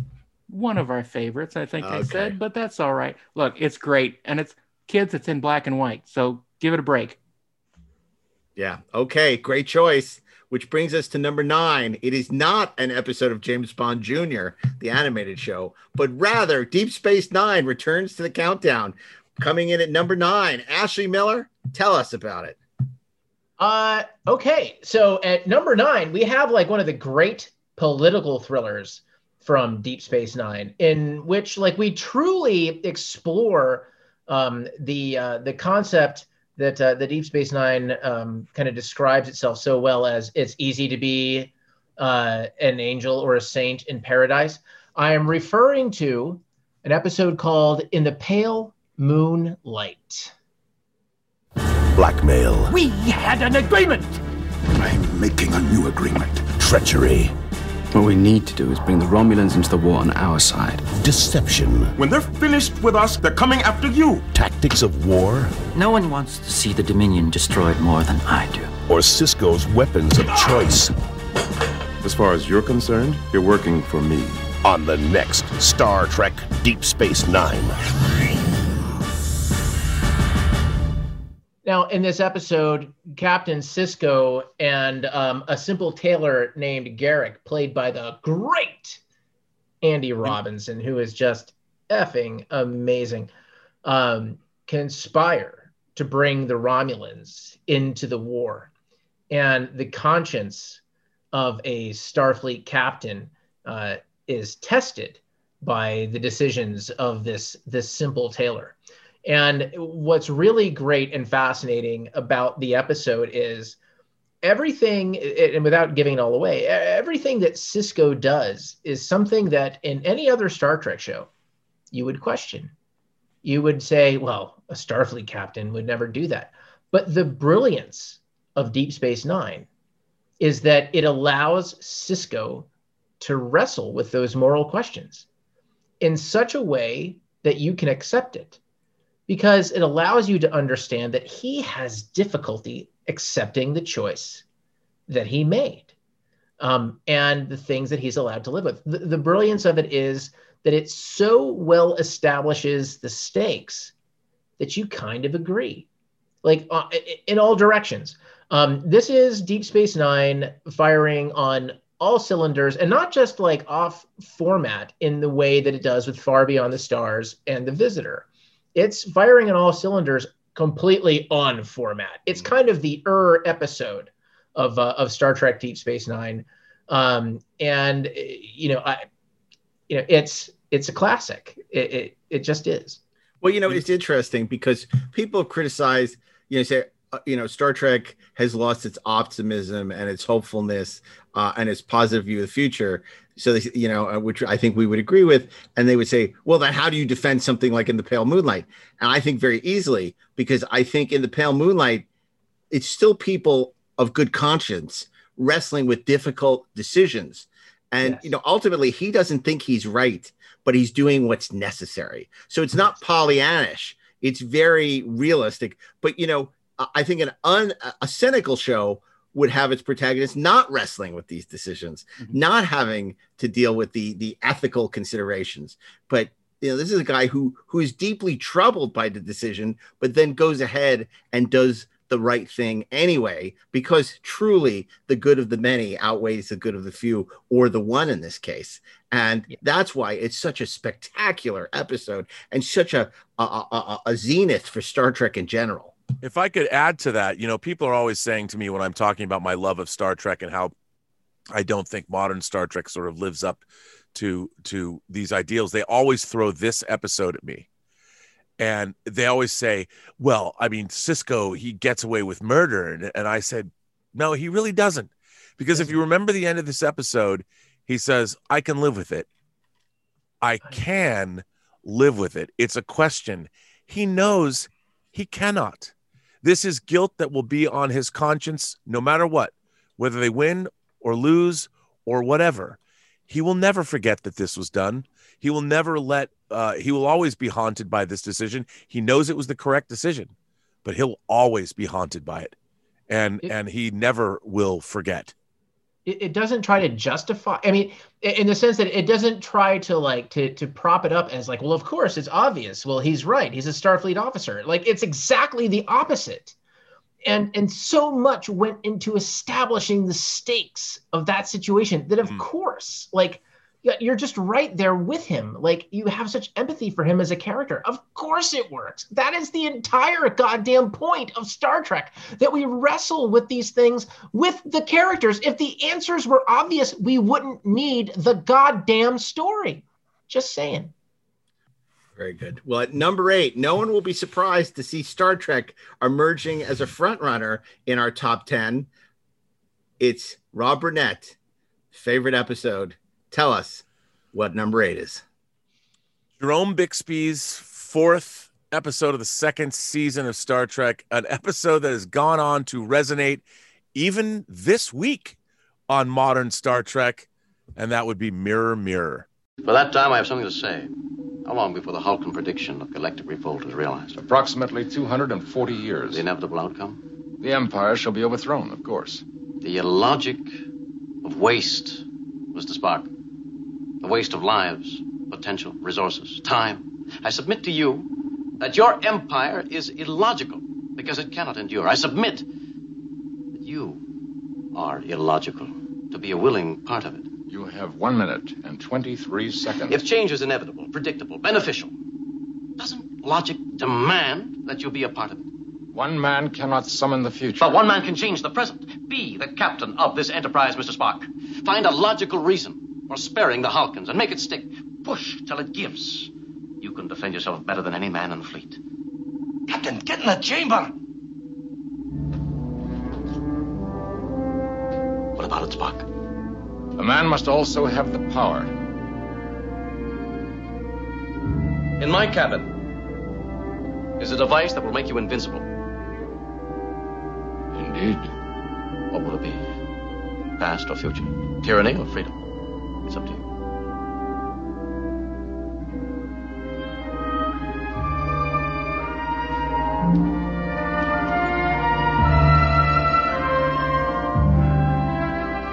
It is time. In every revolution, there's one man with a vision.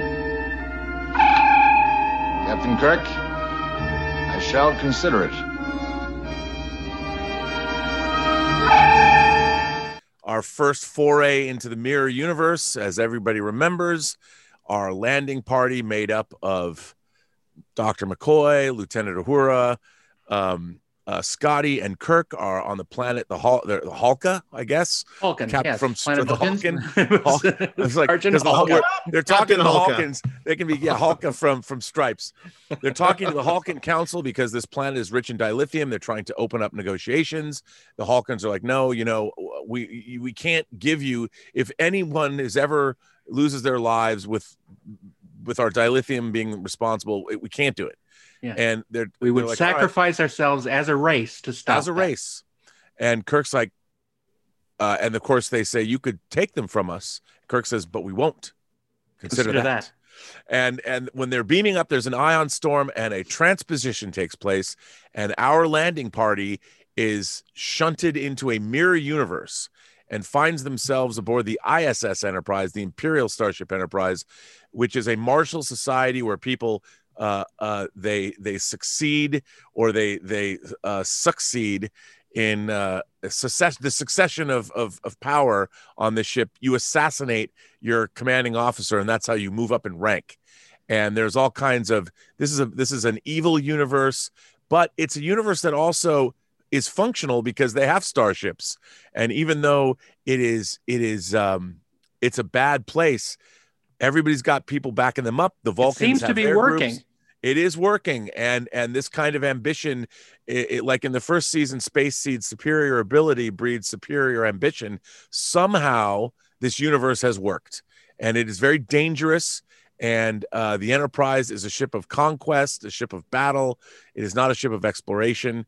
And Kirk and Spock have been on many missions that are profitable. And somehow our landing party has to figure out, how do we get back to our universe without letting people know that we're not who we say we are? And they have to act like, well, the people in this universe. And it is hugely entertaining watching our characters encounter various things. Dr. McCoy finds out sick bay is a torture chamber where his orderlies bet on the pain of patients.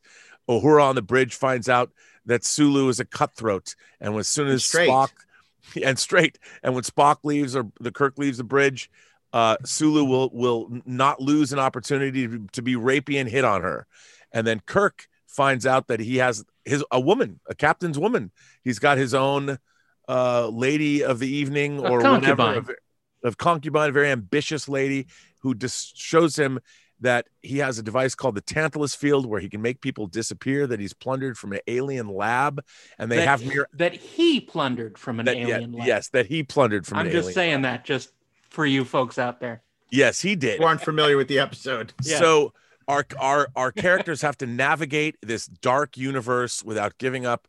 And of course, Kirk, he will not destroy the Hulkins. The Enterprise, the orders from Starfleet or the Empire are to destroy the Hulkin cities and just take the dilithium. And of course, Kirk has to figure out a way, like, how can I stall? And he says, there are other things of value. And he tries to appeal to Spock, but the shenanigans are there. Spock gets the order. If Kirk's not going to do the job, kill him and take command of the Enterprise. And the peril is real, and it is so much fun. And I love this episode because there's many moments in Star Trek history that I remember. And one of them, actually two of them, are from this episode. One is when Marlena Moreau, the captain's concubine, is explaining things, and she's ambitious, and she realizes that this Kirk is different. She knows that he's not the same man that left the Enterprise, and they have a conversation, and Kirk tells her, I simply meant that you can be anything you want to be. And she can't believe he's showing her this kind of compassion and supporting her as a woman and an officer. It's a great moment.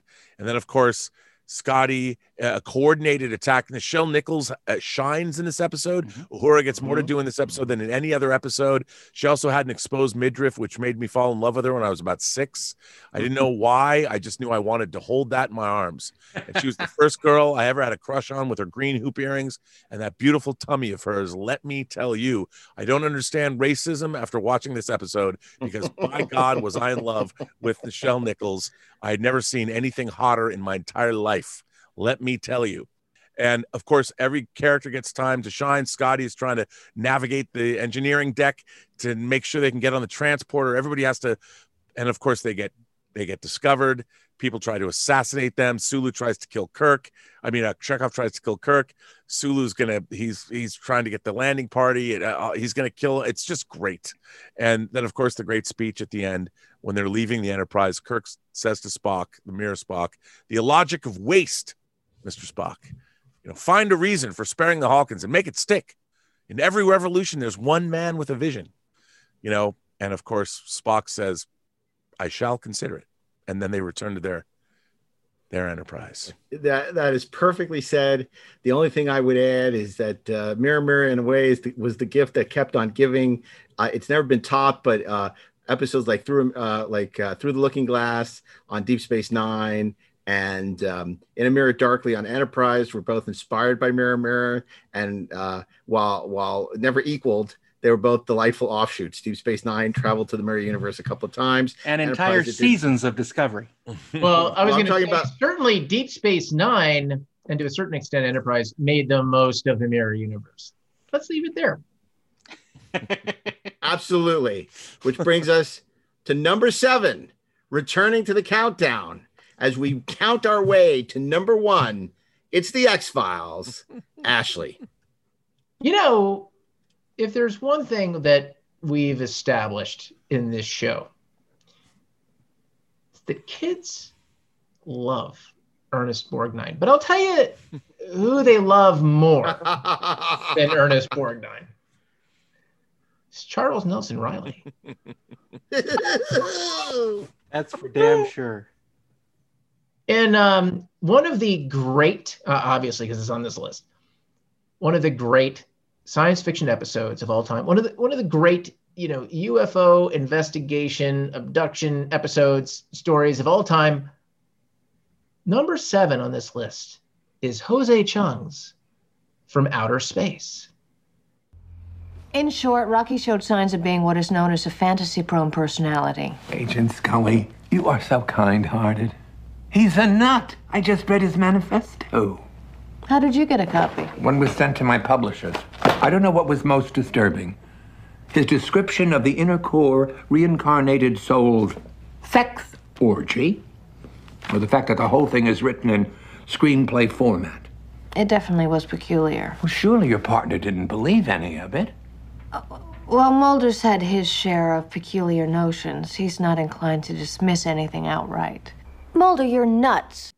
The third script. By Darin Morgan. Darin Morgan, who may be the most prolific writer on this list. Maybe. We want to go back and take a look, but I think he at least is a contender, right? Darin is a total genius. And what is great about Jose Chung's From Outer Space is this episode blew open our idea of what the X-Files could be. You want off concept, you want out of format, you just go to Darin Morgan, who gives you an episode like this, which is like, it's kind of a Rosencrantz and Guildenstern are dead. It's a Rashomon. It's all of those things. It's just a simple story about an alien abduction and a character named Jose Chung, played by Charles Nelson Reilly, writing a book where he's taking the stories from the perspectives of all of these different characters on the events of the episode, which is the abduction of 2 teenagers, right down to the most insane appearance of Jesse Ventura since he was the governor of goddamn Minnesota as a Men in Black, as one of the Men in Black. Just your president, James Earl Carter. Come on, man. Jose Chung reappears. He's a blockbuster, man. He's like Godzilla, only Charles Nelson Reilly. He's a blockbuster. He reappears in Millennium in Jose Chung's Doomsday Defense, which for my money could also have made this list. It's just so much fun. Mulder screaming like a little girl when he sees an alien is just chef's kiss. It's everything about this episode is just delightful. There's nothing delightful about this episode. It was the planet Venus. It's so great. It's so great. Darin Morgan is the writer's writer. You know, I think we're all in awe of his talent.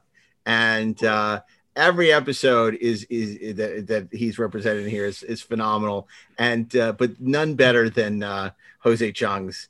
Whether you're an X-Files fan or not, this is just a superlative hour of television. And who would have thought that Charles Nelson Reilly, star of Hollywood Squares, Lidsville, and Match Game could be so damn entertaining. Well, absolutely. Darin knew. Darin knew. Okay. Speaking of Charles Nelson Reilly, it's getting really serious. We're down to number six, and the suspense is just killing me. So, Darin, tell us about The Return of the Next Generation. Well, in this Next Generation episode, the Borg are back in town, baby. And they're armed for bear, buckaroo. It's the amazing explosive finale to is it season 3? Yes. Season 3, at the end of season 3. The end of season 3. Again, this is the Best of Worlds Part 1. Best of Both Worlds Part 1. Not talking about Part 2.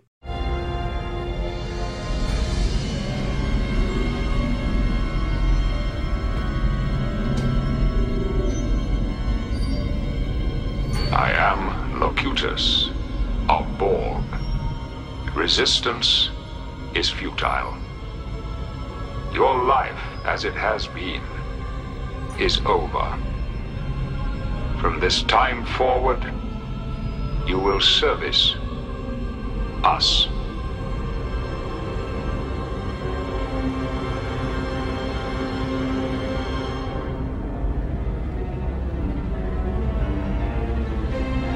Mr. Worf, fire.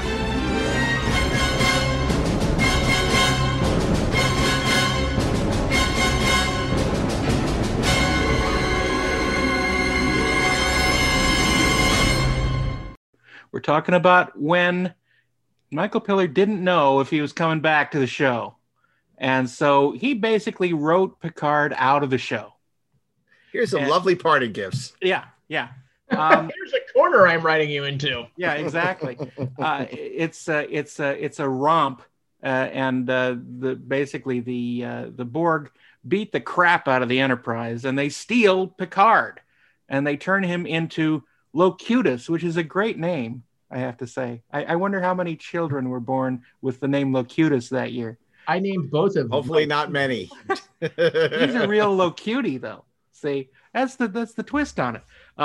But look, it's a great deal of fun, and true dread. We don't know what's going to happen in the next season, and they really leave you on a big cliffhanger. Things could have gone either way for our crew, and it's full of excitement and space battles and all that sort of stuff that the kids like these days. Well, after Who Watches the Watchers and The Survivors and Yesterday's Enterprise, it looked like Next Generation was finding its footing, but it was Best of Both Worlds that really convinced us this show had a future. Yeah. And up until that point, there hadn't been a seasonal cliffhanger.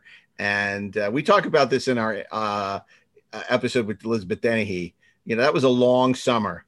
Yeah. Waiting for part two, because it really is one of the great cliffhangers in science fiction history. Mr. Worf, fire. Dun, dun, dun. I'm not going to do it. But it's a great cliffhanger. It, not since Who Shot J.R., had people waited so anxiously to see how a storyline would resolve itself. And it's a beautiful episode. Infused with a heartfelt dilemma for Michael Piller, who was deciding whether or not he should get out from under Rick Berman's shadow and leave for another show, or would he stay? And that becomes part of Elizabeth Dennehy's character, Riker's character, who's wrestling with whether to stay with the Enterprise or leave.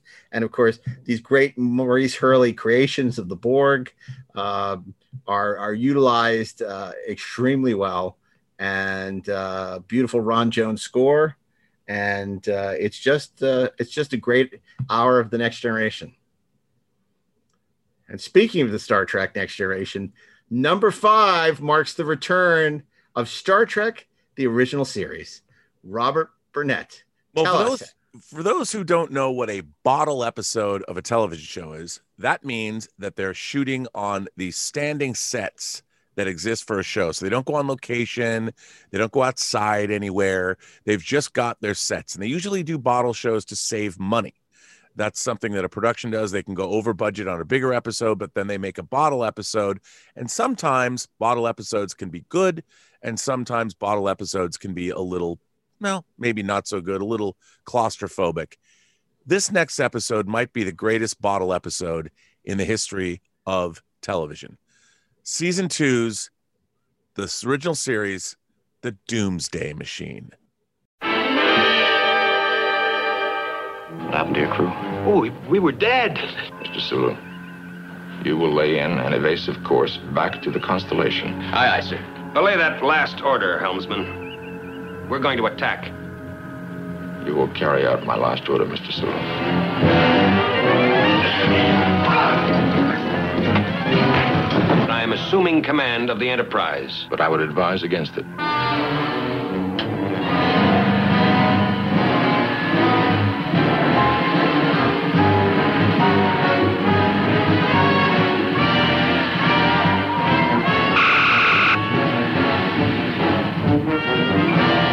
Scotty, get us out of here. Prepare to beam me aboard on my signal. Gentlemen, I suggest you beam me aboard.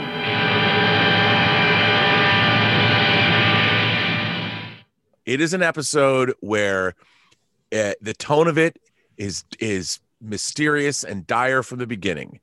They discover that there are solar systems that are churned up into rubble.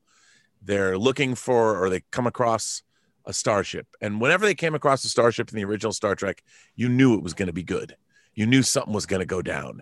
And they find a starship that has been wrecked. I mean, something, we've never seen a Constitution-class starship like the Enterprise that is destroyed. And they find the Constellation. They beam aboard. And in a great redress of the sets we are so familiar with, these sets have debris, there's stuff hanging from the ceiling, bad shit has gone down on the ship, it is wrecked. And in one of the rooms, they find the captain of the ship, Commodore Matt Decker, and there's nobody else. Nobody else is on the ship, and they question him, and he says, "They say there's no devil, Jim, but there is. I saw it straight out of hell." He's clearly troubled by something that happened. They called him. They begged for help. They called me. They begged. And they ask him, "Matt, where's your crew?" "They're on the third planet." "There is no third planet." "Don't you think I know that? There was, but not anymore. They called me. They begged me. 400 of them." Anyway, that was the great William Wyndham as Commodore Matt Decker. Darren could probably have done that better, but, you know, I was pretty good, actually. Yeah. By the moment. I couldn't. And you did it so well. Well, that's why I would have loved to have seen, as much as I would have loved to have seen Robert Ryan, who is their original choice, William Wyndham is just so perfect in the role. And Robert Ryan couldn't have broken down the way that William Wyndham. No, true. And you again, you see a starship captain that is a broken man, not because he turned evil. He was trying to do the right thing and save his crew. And they weren't prepared for what they were up against. And it turns out there is a robot, a giant spacefaring robot machine that's only its raison d'etre is to destroy planets and eat the rubble for fuel and move on to the next planet. A horrible doomsday weapon from some long forgotten war that has been traveling through the galaxy, destroying whole star systems. Sounds like my children, honestly. It's heading to Earth. It's heading to the most densely populated area of the galaxy, and it is left up to the Enterprise and what remains of the Constellation, if Scotty can get her running, to stop the Doomsday Machine from wreaking more havoc. And it is one of the most tense, most exciting. Of course, Commodore Decker and his compromised mental state takes command of the Enterprise using his rank, and he becomes Captain Ahab, and he is going after his whale, and he is going to stop at nothing to destroy this machine because he is consumed by guilt and anger. And at the same time, Kirk is on the Constellation trying to get her working, so maybe they can use that and they can team up and destroy the Doomsday Machine. And it is one of the great, great action, tense moments. The whole thing is just great. I mean, Saul Kaplan's score is iconic, almost as much as dun dun dun dun dun dun dun dun dun. It's the Jaws theme before Jaws was a thing. And it's a spacefaring Jaws theme, and it's just Space incredible. Jaws. That's great. We can sell that. It's delightful. It also has, you know, even when Commodore Decker is crazy and he goes on a suicide mission that leads Kirk and company to discover what they can do to perhaps destroy this. Even Kirk tries to pull him back from the brink. You know, we're stronger with you than without you. So the humanity. Even in the face of Universal Armageddon, there's still great humanity in this episode. And it's just a wonderful, wonderful episode of Star Trek. Gentlemen, I suggest you beam me aboard. It's great. I mean, even then, in the most tense situation, Kirk is cracking jokes. Yeah. Cracking jokes. Well, it's nervous. It's nervous energy. I think he does not want to get left on the Constellation. No. Anyway, a fantastic episode of the original Star Trek, number 5, The Doomsday Machine, which brings us to number 4. And once again, it's an episode of Game of Thrones. It's the Battle of the Bastards. Battles have been won against greater odds. I fought beyond the wall against worse than Ramsay Bolton. You don't know him.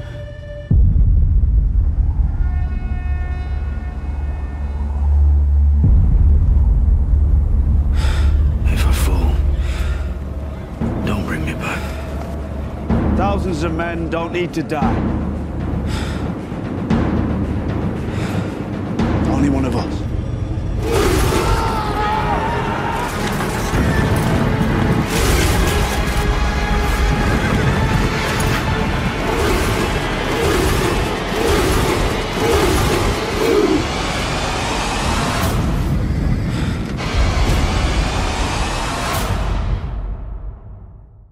And while most people remember the titular Battle of the Bastards, which was loosely based on the Battle of Hastings, and is really one of the great 40 minutes of television ever committed to television, not just television, a film in general. Mikhail Sapochnik does such a marvelous job of depicting sort of a medieval battle with...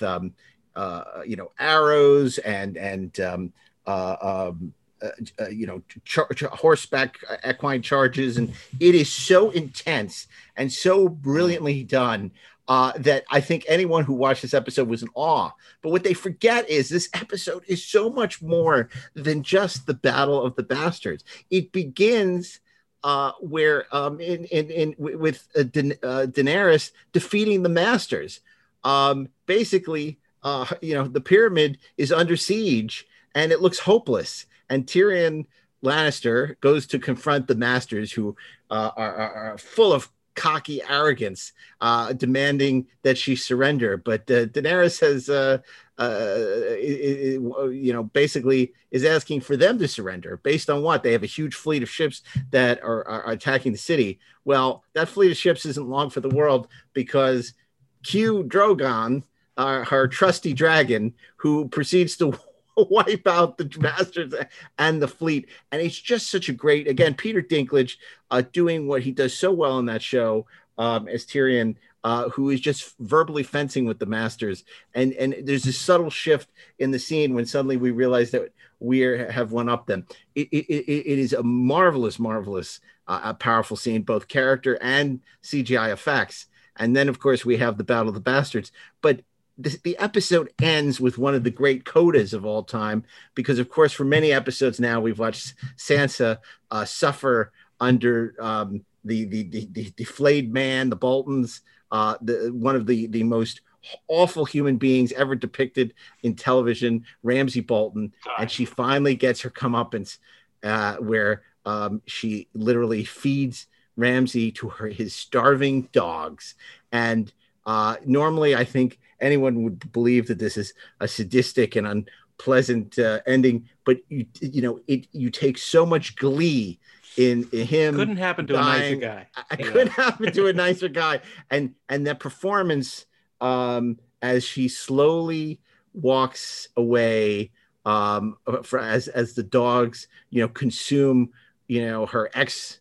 This Ramsey Bolton, and there's a small hint of a smile as we go out of the episode. It is a magnificent hour of television, both in its writing and its execution by Miguel Sapochnik, and that is number 4, Battle of the Bastards from Game of Thrones. Bringing us to number 3 in our list. Number 3, we're so close. What's it going to be? Ashley Miller, what's it going to be? Number 3. At number 3, bum bum bum bum bum bum. It's one of like the most crazy episodes of television. One of the craziest pilots I think any of us had ever seen heretofore when it first aired. I am referring to the pilot episode entitled Northwest Passage of Twin Peaks. Coming Sunday, April 8th. She's dead, wrapped in plastic. 11:30 a.m., February 24th. Entering the town of Twin Peaks. The Los Angeles Times says Twin Peaks is certainly like nothing else on television. W.C. Fields would say, I'd rather be here than Philadelphia. The Washington Post calls it unprecedented. This you gotta see. Bobby, did you kill Laura Palmer? Sunday, April 8th, from David Lynch, Twin Peaks. But it has damn fine coffee. It does have damn fine coffee. Look, I'm not going to try to recap what Twin Peaks is about for you. Like, if you don't know, then who are you? Why are you listening to this podcast? Okay, it's a murder mystery about like a girl named Laura Palmer who turns up dead, and everybody's wondering why, and it's very sad, and it's like it's all crazy, and it's David Lynch, but. What's amazing about this pilot is how scary it is. It's the control of tone, the control of mood, of atmosphere, just how surreal it is, but without kind of flying off the handle in a way that like you can't access it emotionally. It is just, it's just terrific. And it was a phenomenon. Right? Like, you guys, you talk about like shows where you have everybody talking around the water cooler. When Twin Peaks premiered, and I was in college at the time, like that was all anybody wanted to talk about. Like that was the thing. You got together, you watched Twin Peaks when it came out like every week because you couldn't get your head around it. It was like a drug trip, like every week. But it was a drug trip that was comprehensible, but it was just It was so David Lynch in the sense that it was on the edge of experience, right? And just so smart, so cool. Kyle MacLachlan, so great. Like that cast, they were all in like the weirdest show imaginable. But in that pilot, the weirdness was like, it was just enough. It hadn't yet completely emerged to take over. Wrapped in plastic. Yeah. Yeah. Like look. The Twin Peaks pilot had its premiere at the Telluride Film Festival, and this is before television was considered art, or certainly on a par with cinema, and clearly the Twin Peaks pilot was. It played in theaters internationally. They filmed an ending where it was revealed the Killer Bob as the killer, which famously was just a guy from art department who peeked his head up too soon when the camera was rolling and ended up becoming Killer Bob in a moment of inspiration by David Lynch.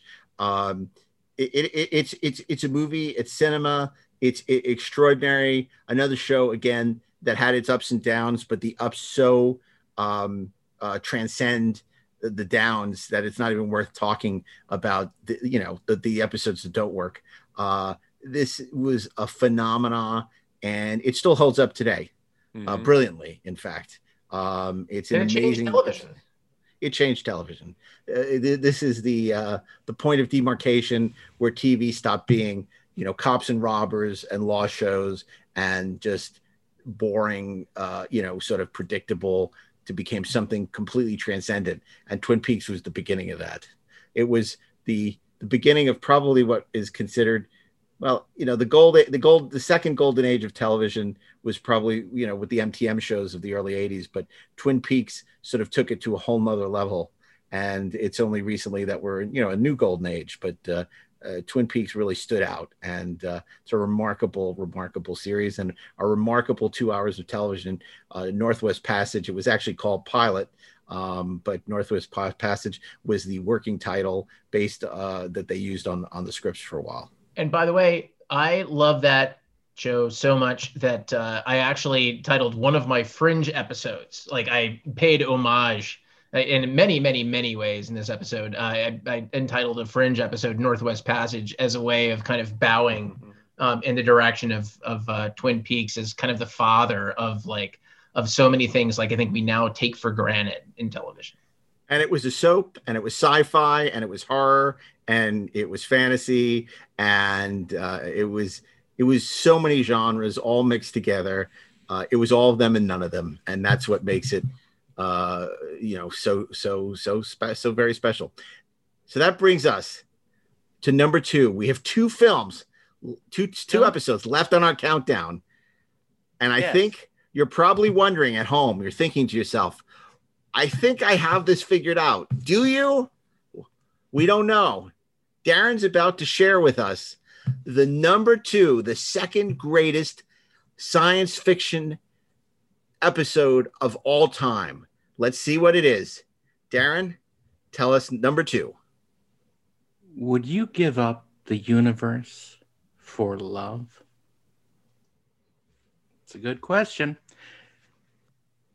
I don't know, but I know that Captain Kirk came pretty close to doing that in this episode of the original series, The City on the Edge of Forever. Captain's log. No stardate. McCoy has changed the course of time.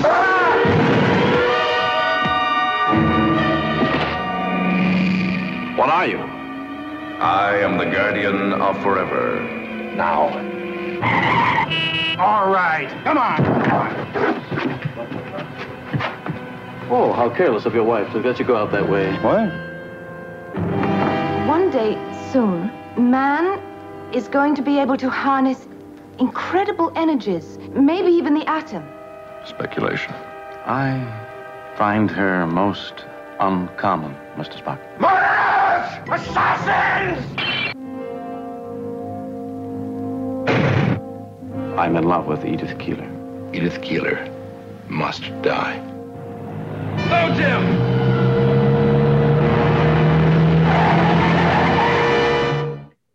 I'm shocked. A classic. How did that happen?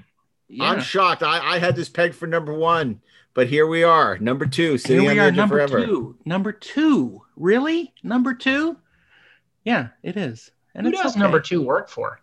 Well, it works for me. That's what I'll tell you, because this is a glorious story of time travel and love and sacrifice and loyalty and friendship. It's got all those good things in it. And probably the most romantic episode of Star Trek ever. Well, certainly. It certainly has the trappings of it. Some people might think that the love story between Captain Kirk and Sister Edith Keeler is a little bit forced, but I think it's wonderful, and it is played out nicely. It just kind of happens a little fast, but well, it's 50 minutes of television. 53 minutes of episode. Paradise is the most romantic episode of the original I would agree series. With that one. Yeah, I thought A Mug Time actually was, but it, like, it depends on what kind of a marriage you were in. Yeah. So obviously, people know what the story is. Due to an accident on the bridge, Dr. McCoy gets injected with cordrazine, isn't it? Yeah.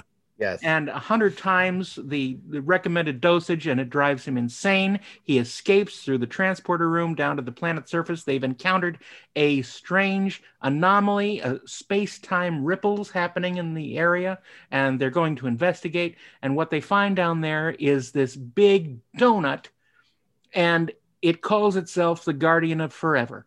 And Paul Guilfoyle. It's Paul Guilfoyle. No, not at all. It's Bart LaRue. And look, it's this sort of mechanical vestige of an ancient race.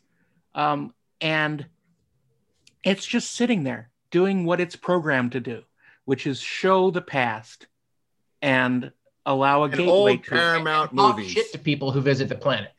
That's, well, yes. It's waited for a question for a very long time. Since the sun burned hot in space. It's a magical thing, but it's rooted in science fiction. I want to point out this episode was number one on our first countdown of the 51 greatest Star Trek episodes of all time. In fact, it was called by Scott Mance, I believe, the Citizen Kane of Star Trek. And here we sit at number two, talking about The City on the Edge of Forever. And also, look, I think no matter what ends up as number one, I would have a hard time imagining anything like being better. But I got to tell you guys, as great as I think this episode is, as much as I love The Guardian Forever, I think it would be so much better if The Guardian were like a dude who could just... Guys, why are we're talking about great science fiction television. I do not hear your words, so they have no meaning to me. So I want to talk about, this is the show, and we've always said, that celebrates the love. Let's focus on the love here, because this is it. I don't want to attach anything else to The City on the Edge of Forever, because The City on the Edge of Forever looms large in Star Trek history and science fiction history, obviously written by the great Harlan Ellison, rewritten by the great Gene Roddenberry, Gene Kuhn, Dorothy Fontana. And it is, and that is what we celebrate today. Right. And it's particularly ironic because the actual City on the Edge of Forever is not in the episode. Yeah. But because as Harlan wrote it, this Guardian of Forever was on the outskirts of this city. Right. It was like Poughkeepsie.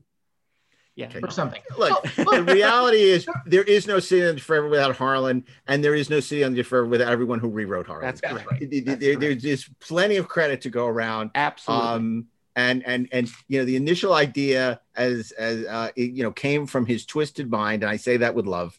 Yeah. But it was refined and made into a Star Trek episode. A Star Trek episode by the great Gene Kuhn and the great DC Fontana and Gene Roddenberry. But I think I want to say that here's the trick we're missing, right? Because we're talking about the time travel and all that other crap.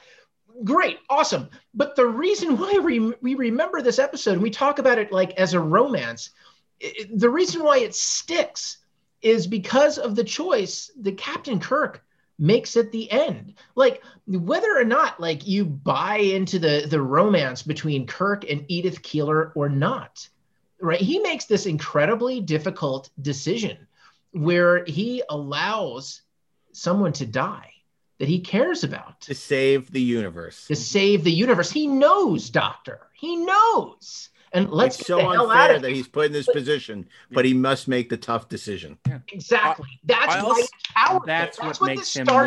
Starship is about. Yeah, and I also have to say that one of the things I loved about this episode as a kid was this planet, these ruins, whoever built this machine, and it is a machine, and it's still taking power from wherever. Where are they? There's this idea that they're in science fiction. A lot of science fiction television have these ancient Babylon 5 touched on these ancient civilizations that are no longer here. And it was always intriguing to me that like in all our yesterdays, did this civilization build the Guardian because they needed to escape into the past? Like what a Guardian says, I'm programmed to, I can't be changed. I offer the past in this manner. I can't do it any differently. This is how I was made.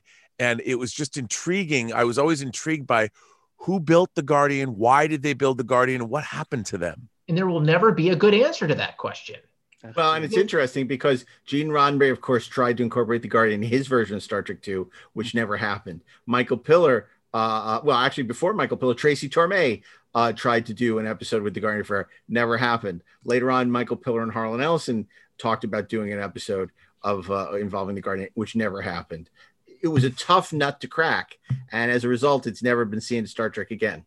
Well, No, it's never been seen in Star Trek again. No. Only the love. Only the love. Animated series. Oh, that's right. That's true. Absolutely. Yesteryear, written by Dorothy Fontana, and that was another wonderful episode of Star Trek. Yes, it was. Absolutely, it was indeed. And before we reveal what our number one episode of science fiction television is, I want to ask you each for an honorary mention, an episode that didn't make our top 101, but easily could have. The film, the show that you feel, you know, perhaps you should acknowledge before we reveal our number one episode. Who wants to go first? I'm going to start with you, Rob. Okay, I'm going to go with not an episode, but a made-for-TV movie that was written by Richard Matheson, who wrote the Star Trek, the original series episode, The Enemy Within. He wrote the Shatner episode of Twilight Zone, Nightmare at 20,000 Feet, one of the great fantasists of the 20th century. He wrote a movie. No, I had not seen Rosemary's Baby, a TV movie that starred Barbara Eden called The Stranger Within. And it came out in 1974. It was a TV movie written by Richard Matheson. And it was about a woman who inexplicably gets pregnant, even though her husband has had a vasectomy. And as she is carrying this baby to term, she's an artist. She starts acting very funny. She's eating weird foods. She's painting weird landscapes of places and things. She's being hypnotized by a psychiatrist. Nobody knows what's up with her. And it just is getting very strange. And her husband's just going, he's beside himself. And it turns out that she has been impregnated by an alien intelligence, and her baby is half human, half alien. You don't really know. And at the end of the film, she walks off up into the mountains and joins a bunch of other women that are also pregnant, and they go and they are whisked away in an alien spacecraft to go to their fates. And I remember watching it as a kid, and it was one of those things. I saw it on TV, and like Star Trek and like Twilight Zone, it was at the same time, and it made me love science fiction because it was kind of a slow burn. It wasn't laser beams or giant monsters. It was psychology. Nice. Great. Okay, and Ashley, what's your honorary mention? My honorable mention is an episode of a show that I actually think is one of like the best, smartest science fiction series of all time. It also happens to be incredibly funny, incredibly sardonic, and animated. It's an episode of a little show I think some listeners of this podcast have heard of called Rick and Morty. And the episode in question is Pickle Rick, which is just the premise of the episode is that in order to avoid family therapy, Rick, the titular hero, turns himself into a pickle and goes on this insane, amazing adventure where he has kung fu battles with rats as a pickle. Gets himself into one insane situation after another until finally he cannot avoid the most difficult conversation of his life, which is the conversation with his family and his therapist. And the therapist is played by Susan Sarandon. Now, in every episode of this series, Rick always wins. He defeats every antagonist. He overcomes every obstacle. And what's special about Pickle Rick is that it is the only episode of Rick and Morty where Rick loses, and he loses to Susan Sarandon. He loses to his therapist, who forces him to really confront his own bullshit and the way that it has affected the people around him and the people he loves, his relationship with his daughter. It's an incredibly emotional episode, and at the same time, it's screamingly funny, and it's oh so smart, and it's oh so wonderful. Rick and Morty's Pickle Rick. And Darin, what's your pick for an honorary mention? My original pick for this was the original series episode, The Cage, but The Cage is a failure. The Cage was never picked up. If The Cage had been all that there was, there would be no more. And it's only because... There was, but not anymore. It's only because the network got a second pilot out of them that Star Trek became a series.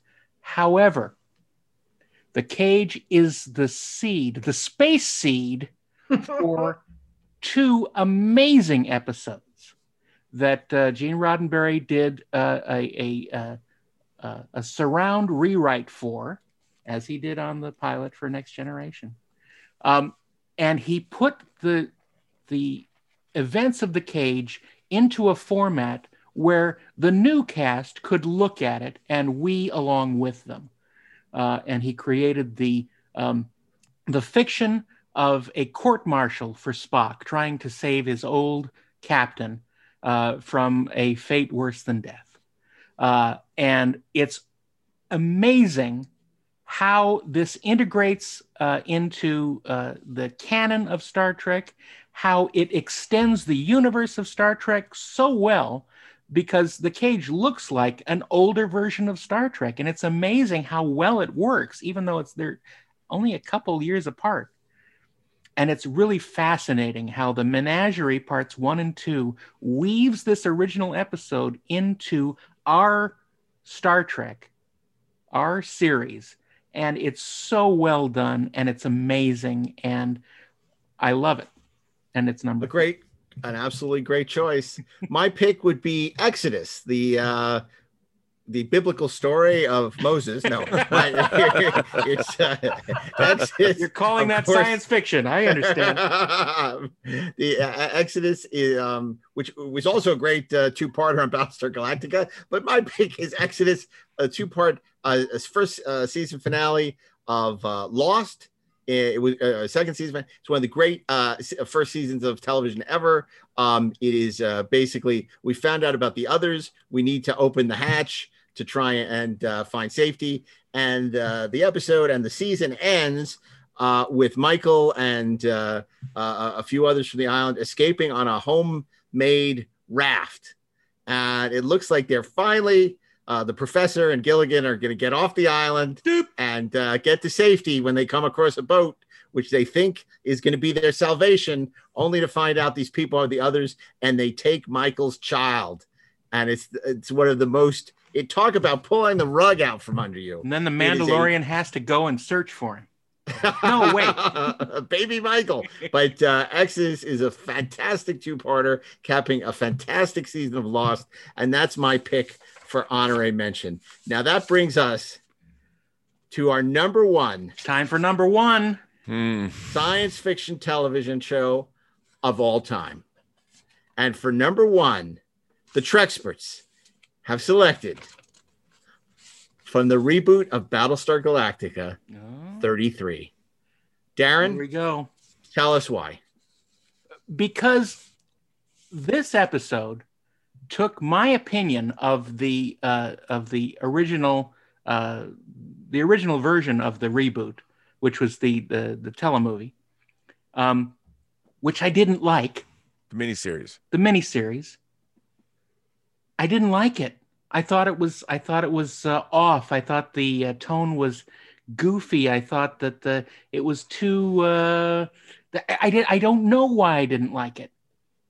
But okay, the amazing we're all friends thing, here. The amazing thing was when I saw 33, which was the first regular episode of the series, I was completely and unabashedly entranced by it and pulled in. The storytelling in it is so good. The tension is so good. The emotions and the characters interact so well. And the ticking clock is literal. And it's amazing. It's amazing how well it works. And I don't know what the difference is, but it's there. And it sold me on the series. Well, it's so funny you say that because I think, Rob, you were with me. We'd gotten a hold of an early version of the Battlestar Galactica miniseries. We watched it at the office. Yeah, I was there too. It was a DVD. It was unfinished effects. Yeah. And we watched, it was Kay Rindell, Steve Melching, Rob, you, a couple other people, And, you know, we were all huge Battlestar Galactica fans. So we were very excited about the reboot. And we were huge Ron Moore fans. Mm-hmm. And I all remember being absolutely heartbroken that we felt that the miniseries was so unsatisfying and cheap looking and just a big disappointment. So when the show was greenlit, I think we all had very low expectations. And it wasn't due to the lack of finished effects either. Yeah, I mean, just performances, the story, Vancouver. It just fell off. Yeah. So when 33 premiered, we all went into it with extremely low expectations. And in retrospect, it's very interesting. It's the one episode of television that Ron Moore ever wrote without an outline. He was under the gun. They were deciding whether or not to greenlight the series. He had to write a first episode, and he wrote 33 sort of, you know, just off the cuff. Stream of consciousness. Yeah, which is, you know, which I'm sure Ashley will tell you is not an easy thing to do in television, because you got to do ad breaks and you got to, you know, it's really remarkable. The fact of the matter is 33 is such a remarkable hour of television, and it is such a brilliant distillation of everything that is great about the Battlestar Galactica reboot, which in no way negates what was great about the original series, right. But it's so intense. It's a pressure cooker, and it's something we hadn't seen. I think the sheer originality, because we've all seen warp drive and hyperspace, the idea that they make these jumps and that the Cylons are able to track them wherever they jump to, and the sheer exhaustion that everyone is experiencing. And then ultimately the very, you know, tragic decision that Adama has to make and his son has to execute, which is the destruction of the Olympic carrier in order, which they feel is what's allowing them to track their jumps, and that he's going to have to destroy and potentially kill many innocent people in the process. It is a phenomenal episode, and we really get a sense of who these characters are. And it's a new way of shooting sci-fi as well. A lot of handheld, a lot of natural light. It shot very cinema verite. Even the special effects are shot documentary style with these snap zooms and everything. So it really broke the paradigm that we had been so used to from Star Trek for so many years, and other shows all tended to follow. It's a groundbreaking show, and it's an amazing hour of television. It's our pick for the number one greatest sci-fi episode of all time. We have new orders. We were directed to destroy the Olympic carrier and return to Galactica. It's a civilian ship. Yeah, a civilian ship with nukes.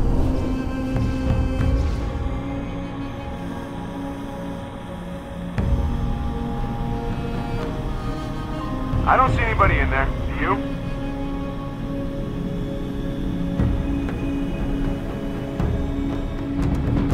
The Cylons will be here any second. If we're gonna do this, just do it. Starbuck, form up with me. We'll make one pass from astern. See, what if you're wrong?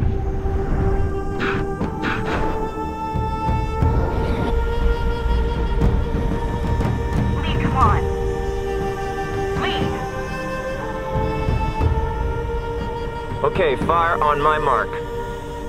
No frackin' way, Lee.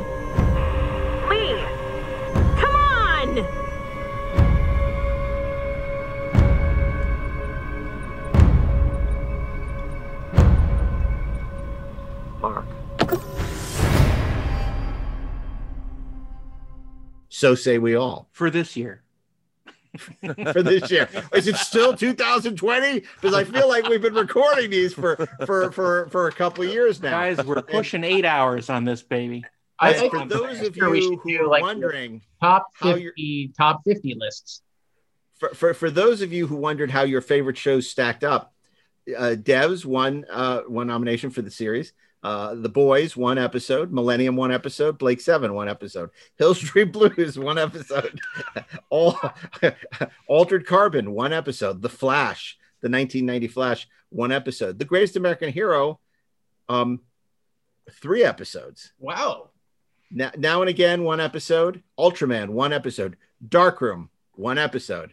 My Favorite Martian, one episode. The Mandalorian, one episode. Planet of the Apes TV series, one episode. Giant Robo, one episode.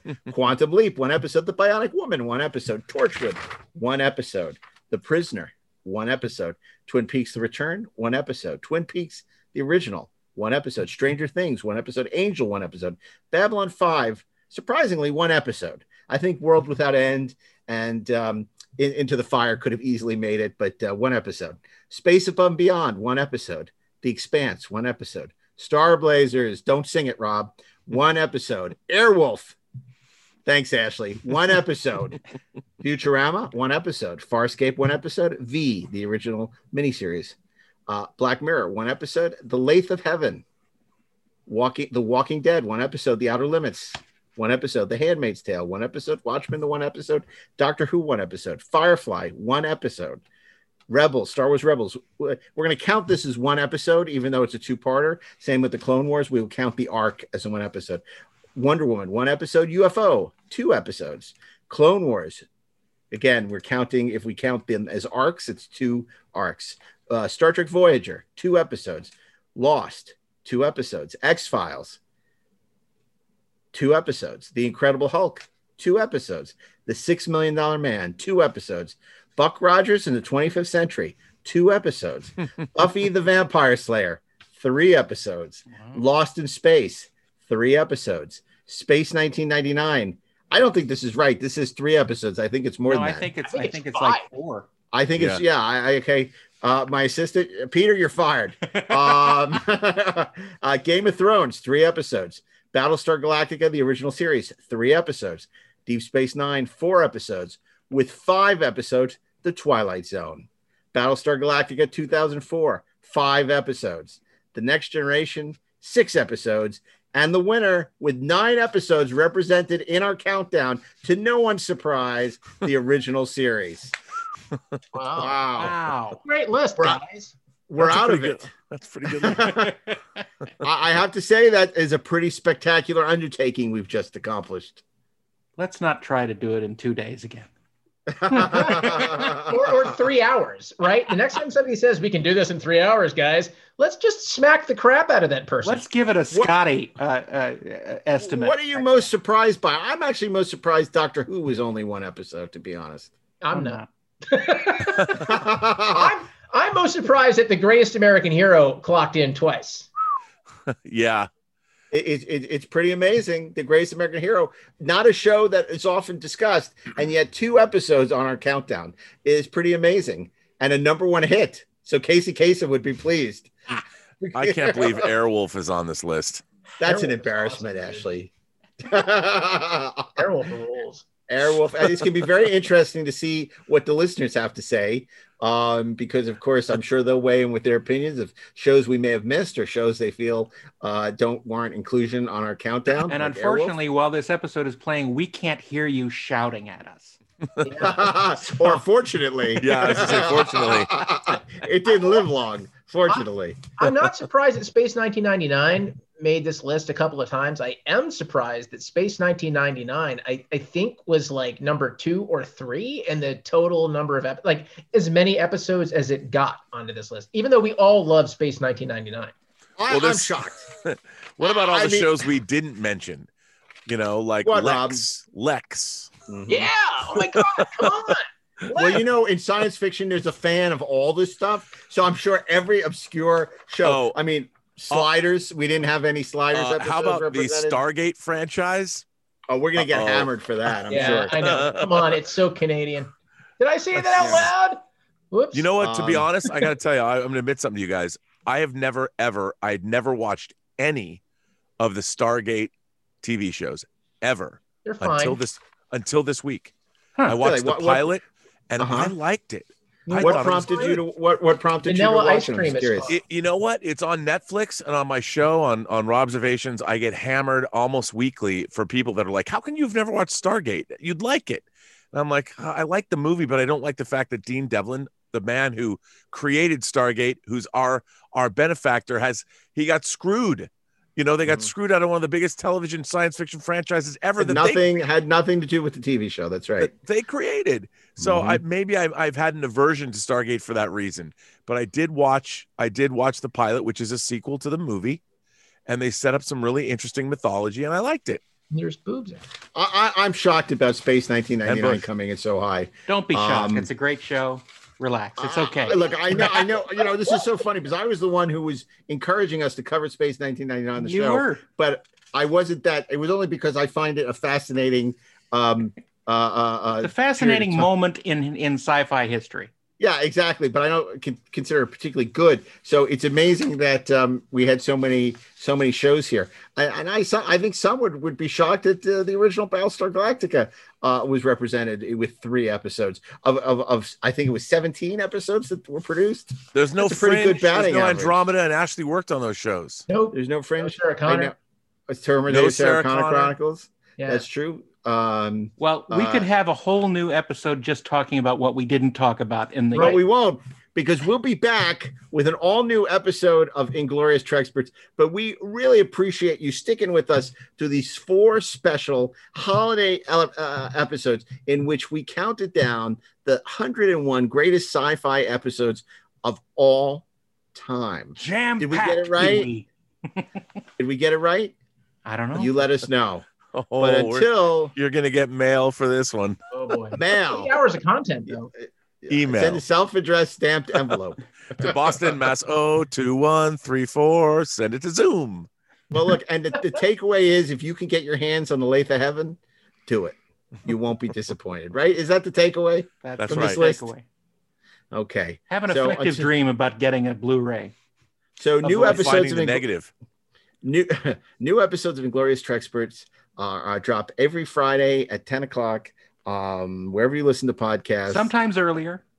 You can also watch us on the Electric Now streaming app. Download that at your favorite app store, along with our sister podcast, The Best Movies Never Made, The 430 Movie, 2 on Who, and many others. So check those out on the Electric Surge video podcast app, and that's at Electric Now. And you can also write to us at Inglourious Trek on Twitter or Inglourious Treksperts on Instagram. So until then, I want to thank Ashley and Rob for joining us for this marathon countdown as we counted down the 101 greatest sci-fi and fantasy television episodes of all time. Darin, we did it. Everyone have a happy holiday and a much happier 2021.